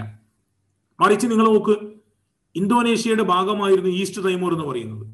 ആ ഈസ്റ്റ് തൈമൂറിൽ അവിടുത്തെ ക്രിസ്ത്യൻ ഭൂരിപക്ഷമായിരുന്നു. അവർ ഇന്തോനേഷ്യക്കെതിരെ വേറിട്ട് പോകാനുള്ള ശ്രമം നടത്തി കുറെ സമരം നയിച്ചു കുറെ പിന്നെ പടപൊരുതി കുറെ പിന്നെ പ്രശ്നങ്ങളൊക്കെ ഉണ്ടായി. അവസാനം അമേരിക്ക ഇടപെട്ടുകൊണ്ട് തൊള്ളായിരത്തി തൊണ്ണൂ രണ്ടായിരത്തിലാണ് എനിക്ക് തോന്നുന്നു രണ്ടായിരത്തി രണ്ടായിരത്തിൽ അമേരിക്ക ഇടപെട്ടുകൊണ്ട് ആ ഇന്തോനേഷ്യ വിഭജിച്ച് ഈസ്റ്റ് തൈമൂറിനെ സ്വതന്ത്ര പരമാധികാര രാജ്യമായി അംഗീകരിച്ചു കൊടുത്തു. കിഴക്കൻ സുഡാൻ സുഡാനിലെ തെക്കൻ സുഡാൻ ഈ കുറെ കാലമായിട്ട് സുഡാനെതിരെ സമരം നയിച്ചുകൊണ്ടിരിക്കുകയായിരുന്നു. ഒരുപാട് ആളുകൾ കൊല്ലപ്പെട്ടു. സൗത്ത് സുഡാൻ ലിബറേഷൻ ആർമി എന്ന് പറഞ്ഞുകൊണ്ടൊരു ഒരു ഒരു സായുധ സംഘടന ഉണ്ടായിരുന്നു. അങ്ങനെ അവസാനം അവർ അവർക്കും അവരും ഭൂരിപക്ഷം ക്രിസ്ത്യൻ രാജ്യമായിരുന്നു. ക്രിസ്ത്യാനികളുടെ ഏരിയ ആയിരുന്നു അവിടെയും സുഡാനിലെ മോചിപ്പിച്ചുകൊണ്ട് അവർക്ക് സ്വതന്ത്രമായ രാജ്യം വാങ്ങിച്ചു കൊടുക്കാൻ അമേരിക്ക കൂട്ടരും തയ്യാറായി. ഇതൊക്കെ വളരെ ചെറിയ ഈ അടുത്ത കാലത്ത് കൊണ്ട ഒരു മൂവ്മെന്റ് ആയിരുന്നു. പക്ഷെ എന്തുകൊണ്ട് നാൽപ്പത്തെട്ട് മുതൽ കഴിഞ്ഞ എഴുപത്തി മൂന്ന് കൊല്ലമായിട്ടും ഈ ഫലസ്തീനികൾക്ക് മാത്രം ഒരു രാജ്യം എന്ന സ്വപ്നം ഒരു സ്വപ്നമായി അവശേഷിക്കുന്നു? എന്തുകൊണ്ട് അത് തുടർന്നു എന്നുള്ളത് നമ്മൾ മനസ്സിലാക്കുമ്പോഴാണ് മുസ്ലിം രാജ്യങ്ങൾ ഈ വിഷയത്തിൽ കാണി ആത്മാർത്ഥതയില്ലായ്മയുടെ തെളിവ് പുറത്തു വരുന്നത്. അവർ ഫലസ്തീൻ എന്ന് പറയുന്ന ഒരു കറവ പശുവായി എക്കാലം നിലനിൽക്കണമെന്ന അമേരിക്കയുടെ യൂറോപ്യൻ രാജ്യങ്ങളുടെയും താല്പര്യം. അവർ വിറക് പിന്നെ വെട്ടികളും വെള്ളം കോരികളും വിറക് വെട്ടികളുമായിട്ട് എപ്പോഴും കഴിഞ്ഞുകൂടട്ടെ എന്നൊരു നിലപാടായി സ്വീകരിച്ചു രണ്ടായിരത്തി തൊള്ളായിരത്തി രണ്ടായിരത്തി പന്ത്രണ്ട് രണ്ടായിരത്തി പന്ത്രണ്ട് പതിനാല് കാലഘട്ടത്തിൽ ഏതാണ്ട് മൂന്ന് യുദ്ധങ്ങൾ തന്നെ. ഗസയിൽ ഇസ്രായേൽ നടത്തിയ ഭീകരമായ ബോംബിങ് ഒക്കെ നേരിടാൻ അവിടെയുള്ള ഹമാസിന് മാത്രമേ സാധിച്ചിട്ടുള്ളൂ. ഹമാസ് ശക്തമായ നിലപാട് സ്വീകരിച്ചതിന്റെ പേരിലായിരുന്നു ഗസയിൽ നിന്ന് ഇസ്രായേലിന് കെട്ടും കെട്ടി പോകേണ്ടി വന്നത്. രണ്ടായിരത്തി ആറിൽ രണ്ടായിരത്തി അഞ്ചിൽ പൂർണമായിട്ടും ഇസ്രായേലിന് ഗസയിൽ നിന്ന് പോകേണ്ടി വന്നു. അത് ഹമാസിന്റെ ശക്തമായ നിലപാടായിരുന്നു. അതുപോലെ തന്നെ തെക്കൻ ലെബനാനിൽ നിന്നും ഇസ്രായേലിനെ പായിച്ചത് അവിടെയുള്ള ഹിസ്ബുല്ല മിനീഷ്യകളായിരുന്നു. ഇവരോടൊക്കെ തന്നെ സായുധമായ പോരാട്ടമായിരുന്നു ഫലിച്ചത്. അതുപോലെ ഫലസ്തീനുകളെ സംബന്ധിച്ചിടത്തോളം ഇപ്പോഴും അവർക്ക് എത്ര അവർ ജനാധിപത്യ രീതിയിൽ ശ്രമിച്ചു ഒന്നും നടക്കുന്നില്ല. എത്രയോ കാലം അവരെ കൊല്ലുന്നു. അവരുടെ ആരാധന അവരുടെ എന്നല്ല ബൈത്തുൽ മക്കത്തീസ് എന്ന് പറയുന്നത് ലോക മുസ്ലിങ്ങളുടെ ഒരു കിബിലയാണ് ആദ്യത്തെ കിബിലയാണ്. ലോക മുസ്ലിങ്ങൾ ഏറ്റവും പുണ്യമാകും കാംക്ഷിച്ചുകൊണ്ട് പോകാവുന്ന മൂന്ന് പള്ളികളിൽ ഒന്നാണ്. അങ്ങനെയുള്ള ഒരുപാട് ചരിത്രം ഉണങ്ങു ഉറങ്ങുന്ന ആ ബൈത്തുൽ മുക്കത്തീസിലെ പള്ളി തകർക്കുക അല്ലെങ്കിൽ അവിടെ ഈ ക്രിസ്ത്യൻ ജൂത ആധിപത്യം സ്ഥാപിക്കുക എന്ന ഒരു ഒരേ ഒരു അജണ്ടയുമായിട്ട് മുന്നോട്ട് പോകുന്ന അല്ലെങ്കിൽ ഒരിക്കലും തന്നെ നെതന്യാവു ഒരിക്കൽ പോലും ഈ പിന്നെ ഫലസ്തീനികളെ സ്വന്തക്കാരായി അംഗീകരിച്ചിട്ടില്ല. ഇപ്പോൾ അയാൾക്ക് തിരിച്ചു നേരിട്ടുകൊണ്ടിരിക്കുന്നു. അയാൾ നാല് തവണ തെരഞ്ഞെടുപ്പ് കഴിഞ്ഞ നാല് തെരഞ്ഞെടുപ്പ് ഭൂരിപക്ഷം ഇല്ലാതിന്റെ അടിസ്ഥാനത്തിൽ ഈ ഗവൺമെന്റ് രൂപീകരിക്കാതെ പോകുന്നു. ഇപ്പോൾ അയാൾക്ക് കഴിഞ്ഞ ആഴ്ച അയാൾക്ക് രൂപീകരിക്കാൻ പറ്റാത്ത സാഹചര്യം വന്നു. മറ്റേ ആൾക്ക് ബാറ്റിന് കൈമാറിയിൽ ലാപ്പിഡിന് കൈമാറിയിരിക്കുകയാണ്. അങ്ങനെ വരികയാണെങ്കിൽ ഈ മനുഷ്യന് ഇയാൾക്കെതിരെ അഴിമതി ആരോപണം കൊണ്ട് ചില മാറ്റങ്ങളൊക്കെ ഇസ്രായേൽ രാഷ്ട്രീയം നമുക്ക് പ്രതീക്ഷിക്കാവുന്നതാണ്. ലാപ്പിഡ് ഇയാളെ പോലെ അല്ല എന്നാണ് മനസ്സിലാക്കുന്നത്. ഇയർ ലാപ്പിഡ് ഒക്കെ ചില മാറ്റം ഉണ്ടാവാൻ സാധ്യതയുണ്ട്. കാരണം എല്ലാ അവസ്ഥ അന്തിമമായി പടച്ചവനാണ് എല്ലാം തീരുമാനിക്കുന്നത്. അപ്പോൾ ഒരു മാറ്റം വരും. ഒരു ഘട്ടത്തിൽ നമുക്കറിയാം ഫലസ്തീനികൾ അവസാനം കല്ലുകൊണ്ട് ഇന്ത്യഫാദ രചിച്ചു. പിന്നീട് അവർ ചാവേറുകളായി. അന്നൊക്കെ ഇസ്രായേൽ ഞെട്ടിത്തരിച്ചിട്ടു ചാവേറുകൾ നിയന്ത്രിക്കാൻ പറ്റാത്തൊരവസ്ഥയിലേക്ക് വന്നു. ചാവേറുകളുടെ ആക്രമണം. ഒരുപാട് ആളുകൾ ഇസ്രായേൽ അവർ ജെറൂസലമിൽ വരെ പൊട്ടിത്തെറിക്കും. ഇപ്പോൾ അവിടെ നിന്ന് പോയിട്ട് ഗസയിൽ നിന്ന് ഇതുവരെ പായിച്ചിരുന്ന റോക്കറ്റുകളുടെ പരിധി അഷ്കലോൺ വരെ മാത്രമേ ഉണ്ടായിരുന്നു നൂറ് പിന്നെ ഒരു ചെറിയ പത്ത് ഇരുപത്തഞ്ച് കിലോമീറ്റർ പരിധി.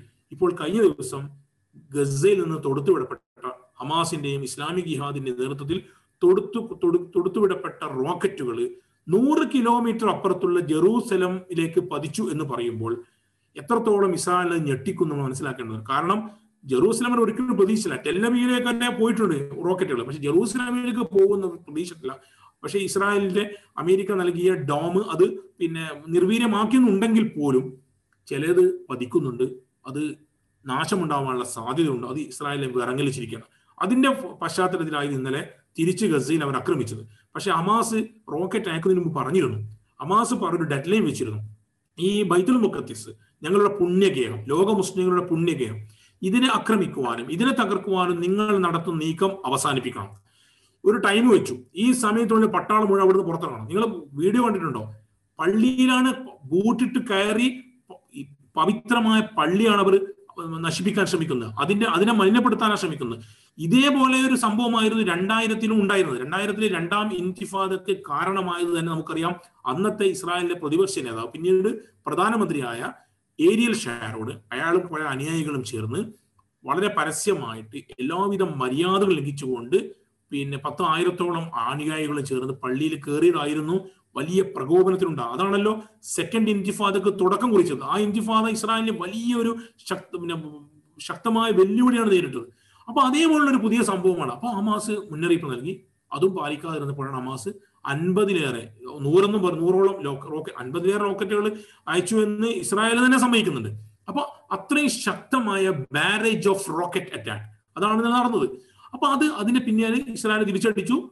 ഇരുപത്തൊന്നോളം പിന്നെ രക്തസാക്ഷികൾ ഗസയിൽ ഉണ്ടായി അതിൽ ഒരു കുടുംബത്തിലെ ഒമ്പത് കുട്ടികൾ അതിൽ ഉൾപ്പെടുന്നുള്ളതാണ്. കാരണം അത് അവരെ സംബന്ധിച്ചുള്ള പോരാട്ട വീര്യമാണ്. അതിനെ തകർക്കാൻ നിങ്ങൾക്ക് ലോകത്ത് ഒരു ശക്തിക്കും സാധ്യമല്ല. അത് അവരുടെ ഈമാനാണ്. ആ ഈമാൻ അവർ പ്രകടിപ്പിച്ചു. അതിപ്പോ ശക്തമായി നീങ്ങുന്നു. അപ്പൊ ഞാൻ പറഞ്ഞു വരുന്നത് സംഗതി ഇത്രത്തോളം എത്തിയിട്ടും എന്തുകൊണ്ട് ഈ ലോക അടിസ്ഥാനത്തിൽ ലോക സംഘടനകൾ അന്താരാഷ്ട്ര സമൂഹം എന്തുകൊണ്ട് ഇടപെടുന്നില്ല? അപ്പൊ യൂറോപ്യൻ യൂണിയൻ നമുക്കറിയാം. യൂറോപ്യൻ യൂണിയൻ അമേരിക്ക പോലുള്ള യൂറോപ്യൻ യൂണിയൻ ഇസ്രായേലിന്റെ ധിക്കാരപരമായ പല നിലപാടുകളും എതിരെ ശക്തമായ ഒരു നിലപാട് സ്വീകരിച്ചിട്ടുണ്ട്. അപ്പൊ അമേരിക്ക എക്കാലത്തും ഇസ്രായേൽ അനുകൂലമാണ്. ഇസ്രായേൽ എന്ത് തോന്നിയാസം ചെയ്താലും അതിന് മുണ്ടൂല. അതേസമയം ഫലസ്തീനിൽ ഒന്ന് പ്രതികരിച്ചാൽ ഉടനെ അമേരിക്കയോട് ഇന്നലെ സംഭവിച്ചതാണ് ഇസ്രായേൽ ഇത്രയും സമയം ഫലസ്തീൻ ബൈത്തുൽ മുഖത്തീസിൽ വിളഞ്ഞാട്ടം നടത്തുമ്പോൾ അടിഞ്ഞാട്ടം നടത്തുമ്പോൾ ഒരു സമയം പാലിക്കുക എന്നല്ലാതെ രണ്ടു സമയം പാലിക്കുക എന്ന ഒരു സ്റ്റേറ്റ്മെന്റ് ഇറക്കിയ ആളുകൾ ഇന്നലെ റോക്കറ്റ് വിട്ട പുട്ടനെ ആ റോക്കറ്റ് നിർത്തണം എന്ന് ബൈഡനും ബ്ലിങ്കനും എല്ലാം ഒരേ സ്വരത്തിൽ പറയുന്നു. നമ്മൾ ആരും ചിന്തിക്കേണ്ട. ഈ ബൈഡൻ എന്ന് പറയുന്നത് ട്രംപിനേക്കാൾ അത്ര നല്ല വിശുദ്ധി ആളൊന്നുമല്ല. എല്ലാവരും സയനിസ്റ്റുകൾ തന്നെയാണ്. സയനിസ്റ്റ് വാഹകരാണ്. ഈ ബ്ലിങ്കൻ ആരാണ്? ബ്ലിങ്കൻ എന്ന് പറയുന്നത് ഈസ് എ ജൂ അദ്ദേഹം ഒരു ജൂതനാണ്. അദ്ദേഹം ഇസ്രായേലുമായിട്ട് നല്ല ബന്ധമുള്ള മനുഷ്യനാണ്. അപ്പൊ അത്ര അത്തരമുള്ള ആളെയാണ് പിന്നെ അമേരിക്കയുടെ വിദേശകാര്യ സെക്രട്ടറി നിയമിച്ചിരിക്കുന്നത്. കഴിഞ്ഞ ട്രംപിന്റെ കാലത്ത് വിദേശകാര്യ സെക്രട്ടറി ആയിരുന്ന ആളാവട്ടെ അയാൾ ഇവാഞ്ചിക്കൽ ക്രിസ്ത്യൻ ആയിരുന്നു ഇങ്ങനെ ഓരോരുത്തരും ഓരോ രീതിയിൽ ഇതുമായി ഇസ്രാ ഇസ്രായേലുമായി ബന്ധപ്പെട്ടുകൊണ്ട് സയനിസത്തെ പുലുകുന്ന ആളുകളാണുള്ളത്. അതുകൊണ്ട് അമേരിക്കയിൽ നിന്ന് നിങ്ങളുടെ ഒരു നീതിയും പ്രതീക്ഷിക്കേണ്ട. ചിലപ്പോൾ നിങ്ങൾക്ക് സഹായമൊക്കെ ലഭിച്ചേക്കും. ബൈഡൻ ട്രംപിനെ പോലെ പറയുകയില്ലെങ്കിൽ പോലും ഇപ്പൊ ബൈഡൻ എന്താ പറഞ്ഞത് ഈ നോർമലൈസേഷൻ യു എയോടും യു എയും പിന്നെ ട്രംപ് എടുത്ത തീ പല തീരുമാനങ്ങൾ തിരുത്താൻ മുന്നോട്ട് വന്ന ഈ ബൈഡൻ പക്ഷെ ട്രംപിന്റെ ഈ തീരുമാനത്തെ മനസ്സാ സ്വാഗതം ചെയ്യാൻ ചെയ്തത്. വാചാ സ്വാഗതം ചെയ്യാൻ ചെയ്തത്. എന്താ പറഞ്ഞത്? യു എയോട് ബഹറിനോട് ആ ഇസ്രായേലുമായുള്ള ബന്ധം ശക്തമായി തുടരാനുള്ള എല്ലാ സഹായം ഞാൻ നൽകുമെന്നാണ് പറഞ്ഞത് എന്നല്ലാതെ ബൈഡൻ ട്രംപ് ചെയ്ത ഈ ധിക്കാരം അതായത് അമേരിക്കയുടെ അന്താരാഷ്ട്ര നിയമം ലംഘിച്ചുകൊണ്ട് ജെറൂസലമിനെ ക്യാപിറ്റലായി അംഗീകരിച്ച ഇതിൽ നിന്ന് പിന്നോട്ട് പോകാനോ അവിടുന്ന് എംബസി മാറ്റി തെല്ലവിലെ കൊണ്ടുവരാനോ തയ്യാറില്ല. അപ്പൊ അങ്ങനെ ചെയ്യാത്ത ഒരാൾ ഇങ്ങനെ വാചകം അടിക്കുന്നതുകൊണ്ട് ഒരു ഫലവുമില്ല. പക്ഷെ യൂറോപ്യൻ യൂണിയൻ അത്യാവശ്യം അവർ ഇസ്രായേലിനെതിരെ ശക്തമായ നിലപാട് സ്വീകരിക്കാറുണ്ടെങ്കിലും എല്ലാ യൂറോപ്യൻ രാജ്യങ്ങളും ഇസ്രായേലുമായിട്ട് മറ്റൊരു നിലയ്ക്ക് വ്യാപാരം നടത്തുന്നതാണ്. അവർക്കും താല്പര്യങ്ങളുണ്ട്. ആ താല്പര്യങ്ങൾക്ക് അപ്പുറത്തേക്ക് പോകാൻ അവരും തയ്യാറല്ല. പിന്നെ ഉള്ളത് മുസ്ലിം രാജ്യങ്ങളുടെ കൂട്ടായ്മയാണ്. ഞാൻ നേരത്തെ സൂചിപ്പിച്ചതുപോലെ ഒന്നിച്ചു നിന്നാൽ ശക്തമായ ഒരു നിലപാട് സ്വീകരിക്കാൻ കഴിയുമായിരുന്ന മുസ്ലിം രാജ്യങ്ങൾ ഈ വിഷയത്തിൽ ഇപ്പോൾ ഇസ്രായേലിന്റെ പിന്നാലെ പോകും പക്ഷെ അവരിപ്പോൾ ധർമ്മസംഘടത്തിനാണ് കാരണം പലസ്തീനികൾ ഇഞ്ചിഞ്ചായി കൊല്ലുകയും നമ്മുടെ കിബില നമ്മുടെ ആദ്യത്തെ കിബില നമ്മുടെ വിശുദ്ധമായ ഗേഹത്തിനെതിരെ അറ്റാക്ക് നടത്തുകയും ചെയ്യുമ്പോഴും മിണ്ടാതിരിക്കാൻ അവർ കഴിയില്ല. കാരണം മിണ്ടാതിരുന്നാൽ രാജ്യത്ത് തന്നെ ജനരോഷം ഉയരും. അതുകൊണ്ട് അവർ പറയാൻ നിർബന്ധിതരായിരിക്കുകയാണ്. എന്ന് പറഞ്ഞു കഴിഞ്ഞാൽ അവർ നാളെ ബന്ധം വിച്ഛേദിക്കുമെന്ന് ഞാൻ പറയുന്നില്ല. ബന്ധമൊക്കെ തുടരുന്നത് വേറെ വിഷയം. പക്ഷെ അവർ ധർമ്മസങ്കടത്തിലാണ്. അപ്പോൾ പിന്നെ ഇങ്ങനെയുള്ള കാരണം ഇതൊന്നും അറിയാതെ എല്ലാവർക്കും ഉള്ളത്. അവർ അവരെ സംബന്ധിച്ചിടത്തോളം ഇസ്രായേൽ ഇങ്ങനെയാണ്. ഇസ്രായേൽ വാക്ക് പാലിക്കാത്ത വഞ്ചകരാണ്. എല്ലാ പിന്നെ വാഗ്ദാനങ്ങളും കാറ്റിൽ പറത്തുന്ന ഒന്നും ഒരു ശരിക്ക് ഏറ്റവും ക്രൂരന്മാരാണ് എന്ന് അവർക്കറിയാം. പക്ഷെ ആ ആളുകൾക്ക് തങ്ങളുടെ രാജ്യത്ത് മൊസാദിന് ഓപ്പറേഷൻ ചെയ്യാനുള്ള അവകാശം കൊടുത്ത ആളുകൾക്കാണ് ഈ കൂട്ടർ നമുക്കറിയാം ചില ആളുകൾ ചില പിന്നെ ഹമാസ് നേതാക്കന്മാർ കൊല്ലപ്പെടുത്തിയത് കൊലപ്പെടുത്തിയത് പോലും ഈ രാജ്യങ്ങൾ വന്നുകൊണ്ടാണ്. അതിനൊക്കെ പിന്നിൽ ചില കളികളുണ്ട്. അത് ഞാനിപ്പോ വിശദീകരിക്കുന്നില്ല. അപ്പൊ ഇത് അതുകൊണ്ട് തന്നെ ഇവരൊന്നും പിന്നെ ഇത്തരം കാര്യങ്ങളെ കുറിച്ചൊരു നിലപാട് അവർക്ക് ഇല്ല പക്ഷെ ആഗോള മുസ്ലിം സമൂഹത്തിന്റെ വിഷയം വരുമ്പോൾ അവർക്ക് ചില പ്രതിഷേധങ്ങൾ അല്ലെങ്കിൽ ചില പ്രസ്താവന നടത്തൂ എന്നതിൽ കവി മറ്റൊന്നും ഇവിടെ ഇല്ല. അപ്പോ ഫലസ്തീനികൾ വിചാരിക്കുന്ന വെച്ചാണ് ഞങ്ങളുടെ കാര്യങ്ങൾ അതായത് ഞങ്ങൾക്ക് തലയുയർത്തി നിൽക്കണമെങ്കിൽ ഞങ്ങൾ തന്നെ മുന്നോട്ട് വരണമെന്നാണ്. അവർക്ക് സാമ്പത്തിക സഹായം നൽകുന്ന ഖത്തറിനെ പോലെ രാജ്യങ്ങളുണ്ട്. പക്ഷെ അവർക്ക് സാമ്പത്തിക സഹായം മാത്രം പോരാ. അവർക്ക് വേണ്ടി ഇത്തരത്തിലുള്ള ധിക്കാരികളെ നേരിടാനുള്ള കരുത്തു വേണം. ഒന്ന് രണ്ട് പൊട്ടിയാലാണ് അവർക്ക് മനസ്സിലാവുകയുള്ളൂ. കാരണം നമുക്കറിയാം ഈ ഗസയിലും വെസ്റ്റ് ബാങ്കിലും ഏത് സമയത്തും കയറി എത്ര ക്രൂരതകളാണ് ഈ കൂട്ടർ നടത്തിക്കൊണ്ടിരിക്കുന്നത്. അപ്പോഴൊന്നും ആരും മിണ്ടുന്നില്ല. ഒരു റോക്കറ്റ് വായിക്കുമ്പോഴേക്കും ആകെ ബേജാറ്. ഇവരെ നൃത്തം നിർത്തണം ഈ ഒരു പിന്നെ സമീകരണത്തിന്റെ അപഹാസ്യതയാണ് നമ്മൾ മുസ്ലിം രാജ്യങ്ങൾ ലോകത്തെ ബോധ്യപ്പെടുത്തേണ്ടത്. അപ്പോൾ ഈ രൂപത്തിൽ പിന്നെ ഷേഖ് ജർണയിലെ കുടിയൊരുക്കലാണെങ്കിലും ബൈത്തുൽ മുഖദ്സിലെ ആകണമെങ്കിലും ഗസയിൽ നടത്തുന്ന ആക്രമണമാണെങ്കിലും വെസ്റ്റ് ബാങ്കിൽ ജൂത കുടിയേറ്റക്കാർ നടത്തുന്ന കുടിയേറ്റ കേന്ദ്രങ്ങൾ ഇസ്രായേലിന്റെ സുപ്രീം കോടതി പോലെ വിലക്ക് പോലും ലംഘിച്ചുകൊണ്ടാണ് നെതന്യാവിന്റെ പരസ്യ പിന്തുണയോടുകൂടി വെസ്റ്റ് ബാങ്കിൽ പുതിയ പുതിയ കുടിയേറ്റ കേന്ദ്രങ്ങൾ പണിയുന്നത്. അപ്പൊ കോടതിക്ക് എന്ത് പ്രസക്തി? ഇതാണ് ഇവിടെ നടക്കുന്നത്. അപ്പൊ അവിടെ നേരത്തെ രണ്ടു കൊല്ലം മുമ്പ് പ്രഖ്യാപിച്ച ജൂതരാഷ്ട്രം എന്ന യാഥാർത്ഥ്യം ജൂതരാഷ്ട്ര യാഥാർത്ഥ്യമാക്കുവാൻ വേണ്ടി നടത്തുന്ന പദ്ധതികളുടെ ഭാഗം വർഷങ്ങളായി നടന്നുകൊണ്ടിരിക്കുന്ന പദ്ധതികളുടെ ഭാഗമാണിത്. ഇപ്പോഴ് സ്വതന്ത്ര ഫലസ്തീനെ കുറിച്ച് ആരും മിണ്ടുന്നില്ല. കുറച്ചു മുമ്പ് ഒരു സമാധാന പിന്നെ കമ്മിറ്റിയൊക്കെ ഉണ്ടായിരുന്നു. ആ കമ്മിറ്റിയൊക്കെ ചർച്ച ചെയ്തു. പക്ഷേ ഒരിക്കലും ഫലസ്തീനുകളെ സംബന്ധിച്ചുള്ള ഒറ്റ ഡിമാൻഡേ ഉള്ളൂ. എന്ത്? കിഴക്കൻ ജെറൂസലം ആസ്ഥാനമായിക്കൊണ്ട് ഒരു സ്വതന്ത്ര ഫലസ്തീൻ രാഷ്ട്രം സ്ഥാപിക്കുക. കിഴക്കൻ ജെറൂസലമിന് വൈകാരികതയുണ്ട്. കാരണം അവിടെയാണ് ബൈത്തുൽ മുഖദ്ദീസ് ഉള്ളത്. അപ്പൊ അവിടെ അത് മാത്രമേ പറയുന്നുള്ളൂ. അറുപത്തേഴ് യുദ്ധത്തിൽ പിടിച്ചെടുത്ത സ്ഥലങ്ങൾ വിട്ടു വന്നുകൊണ്ട് ഒരു സ്വതന്ത്ര രാജ്യം സൈഡ് ബൈ സൈഡ് തയ്യാറാണ് അവർ സമ്മതിക്കുന്നു അതിനുപോലും തയ്യാറാവുന്ന ഇസ്രായേൽ എന്ന് മാത്രമല്ല അവർ പലസ്തീനകളെ കൊന്നൊടുക്കുകയാണ് ചെയ്തത്. ഇത് എത്ര കാലം മുന്നോട്ട് പോകും? എത്ര കാലം മുന്നോട്ട് പോകും എന്നാണ് നമ്മളിപ്പോൾ ആലോചിക്കേണ്ടത്. പക്ഷേ നമ്മൾ ഫലസ്തീനികളും ലോക മുസ്ലിം സമൂഹവും ഒരു വ്യക്തമായ ഒരു നിലപാടിലൂടെ മുന്നോട്ട് പോവുകയാണെങ്കിൽ ഇതേ ഇതിനൊക്കെ മറികടക്കാൻ സാധിക്കുമായിരുന്നു. ഒരു കാര്യം മാത്രം പറഞ്ഞാൽ അവസാനിക്കാം. ഇസ്രായേൽ നിലവിൽ വരുന്നത് തൊള്ളായിരത്തി നാൽപ്പത്തി എട്ടിലായിരുന്നല്ലോ ആയിരത്തി എണ്ണൂറ്റി എഴുപത്തി ആയിരത്തി എണ്ണൂറ്റി തൊണ്ണൂറ്റി എട്ടിൽ സ്വിറ്റ്സർലാൻഡിലെ ബാൽ എന്ന പട്ടണത്തിൽ തിയോഡർ പിന്നെ ജൂത നേതാവായ തിയോഡർ ഹെർസലിന്റെ നേതൃത്വത്തിൽ ഒരു യോഗം ചേരുന്നു. ആ യോഗമായിരുന്നു ഒരു തീരുമാനമെടുത്തത്. എന്ത്? ലോകമെമ്പിടുമുള്ള ജൂതന്മാർക്ക് വേണ്ടി മാത്രമായിട്ട് ഒരു രാജ്യം ഉണ്ടാക്കണം. അതിന് അവർ സ്ഥലവും കാണുന്നു. എന്നിട്ട് അവരൊരു തീരുമാനം ഒരു പ്രമേയം പാസ്സാക്കുന്നു അടുത്ത അൻപത് കൊല്ലത്തിനിടയിൽ ഇത് യാഥാർത്ഥ്യമാക്കുവാൻ വേണ്ടി ഞങ്ങൾ പണിയെടുക്കും. വളരെ കുറഞ്ഞ ഒരു വിഭാഗമാണല്ലോ എണ്ണത്തിൽ ജൂതം പറഞ്ഞറിയാം പക്ഷെ അവർ പറഞ്ഞ വാക്ക് യാഥാർത്ഥ്യമായി കൃത്യം അൻപത് കൊല്ലത്തിന് ശേഷം തൊള്ളായിരത്തി നാൽപ്പത്തി എട്ടിൽ ഇസ്രായേൽ വന്നു. അതിന്റെ പിന്നിൽ കുറെ ഗൂഢാലോചനകളുണ്ട്. അത് ഞാൻ ശരിക്കുന്നില്ല പക്ഷെ അതൊരു യാഥാർത്ഥ്യമാവുന്നു. അപ്പോൾ എന്തുകൊണ്ട്? അങ്ങനെ യാഥാർത്ഥ്യമാവും പക്ഷേ എഴുപത്തി മൂന്ന് കൊല്ലമായിട്ട് എന്തുകൊണ്ട് ഫലസ്തീനുകൾക്ക് സ്വതന്ത്ര രാജ്യം ഉണ്ടാകുന്നില്ല എന്ന് നമ്മൾ ചിന്തിക്കേണ്ട സമയം അതിക്രമിച്ചിരിക്കുന്നു. അത് ഇനി മുസ്ലിം രാജ്യങ്ങൾ ഒന്നിച്ചുകൊണ്ട് നിലപാട് സ്വീകരിച്ചാൽ മാത്രമേ നടക്കുകയുള്ളൂ. എങ്കിലേ ഈ കുടിയേറ്റം തടയുവാനും സ്വന്തം ഭൂമിയിൽ വർഷങ്ങളായി താമസിച്ചുകൊണ്ടിരിക്കുന്ന ആളുകളെ കുടിയൊഴിപ്പിക്കൽ നിന്ന് തടയുവാനും ഒക്കെ തന്നെ സാധിക്കുകയുള്ളൂ എന്ന് കൂടി ഈ അവസരം നമ്മൾ മനസ്സിലാക്കേണ്ടതുണ്ട്. വിശദമായിട്ട് ഇനിയും പറയാനുണ്ട്. പക്ഷേ ഞാൻ സമയം പ്രത്യേകിച്ച് നോമ്പാണല്ലോ. നിങ്ങൾക്കും കേൾക്കുമ്പോഴും പ്രയാസം ഉണ്ടാകും എനിക്കറിയാം. പതിനെണ്ട് ഒരു മണിക്കൂറോളായി. ഇൻഷാല്ല ബാക്കി ഞാൻ പറയാത്ത കാര്യങ്ങൾ സൈഫുദ്ദീൻ സാഹിബിന്റെ സ്പീച്ചിൽ ഉണ്ടാകും ഞാൻ പ്രതീക്ഷിക്കുന്നു. ഏതായാലും ഈ ഒരു ഒത്തുകൂടൽ തീർച്ചയായിട്ടും നിങ്ങൾ ഇതിനു വേണ്ടി തയ്യാറായത് വലിയ ഒരു കാര്യം തന്നെയാണ്. കാരണം നമ്മൾ അറ്റ്ലീസ്റ്റ് നമ്മൾ ഈ പിന്നെ റമദാനിൽ ഏറ്റവും പുണ്യകരമായ ദിന ദിനരാത്രങ്ങളിൽ നമ്മൾ ലോക മുസ്ലിങ്ങൾക്ക് വേണ്ടിയും പ്രാർത്ഥിച്ചുകൊണ്ടിരിക്കണം പ്രത്യേകിച്ച് നമ്മുടെ ആദ്യത്തെ കിബിലയാണ് ഈ അതിക്രമങ്ങൾ. പള്ളിയിൽ കയറി നിങ്ങൾ ആ വീഡിയോ കണ്ടാൽ നമുക്ക് ഏതൊരു വിശ്വാസിക്കും പ്രയാസം ഉണ്ടാക്കുന്ന സംഭവങ്ങളാണ്. അപ്പൊ ഇതിനെതിരെ ഈ ജൂത സയനിസ്റ്റ് ഭീകരർക്കെതിരെ അവർക്ക് കുടപിടിക്കുന്ന ആളുകൾക്കെതിരെ ഫാഷിസ്റ്റുകൾക്കെതിരെ അത് ഇന്ത്യയിലായാലും ലോകത്തെവിടെയായാലും ഈ ഫാഷിസ്റ്റുകളുടെ എതിരെയുള്ള പോരാട്ടം ശക്തിപ്പെടുത്തേണ്ട സമയമാണിത്. അത് നമ്മൾ മനസ്സിലാക്കുക നമ്മൾ പ്രാർത്ഥിച്ചുകൊണ്ടിരിക്കുക പ്രവർത്തിച്ചുകൊണ്ടിരിക്കുക. അള്ളാഹു ഈ സമൂഹത്തെ ഇസ്ലാമിക സമൂഹത്തെ കാത്തുരക്ഷിക്കുമാറാവട്ടെ. ഈ സമൂഹത്തിൽ ഇസ്ലാമിക സമൂഹത്തെ ഒറ്റുകൊടുക്കുന്ന ആളുകളിൽ നിന്നും ഇസ്ലാമിനെയും സമൂഹത്തെയും അള്ളാഹു കാത്തുരക്ഷിക്കുമാറാവട്ടെ. റബ്ബനാത്തിന ഫിദ്ദുനിയ ഹസന വഫിൽ ആഖിറതി ഹസന തംകിന അദാബന്നാർ വാഖിർ ദഅവാന റബ്ബിൽ ആലമീൻ. അസ്സലാമു അലൈക്കും വറഹ്മത്തുള്ളാഹി വബറകാതുഹു.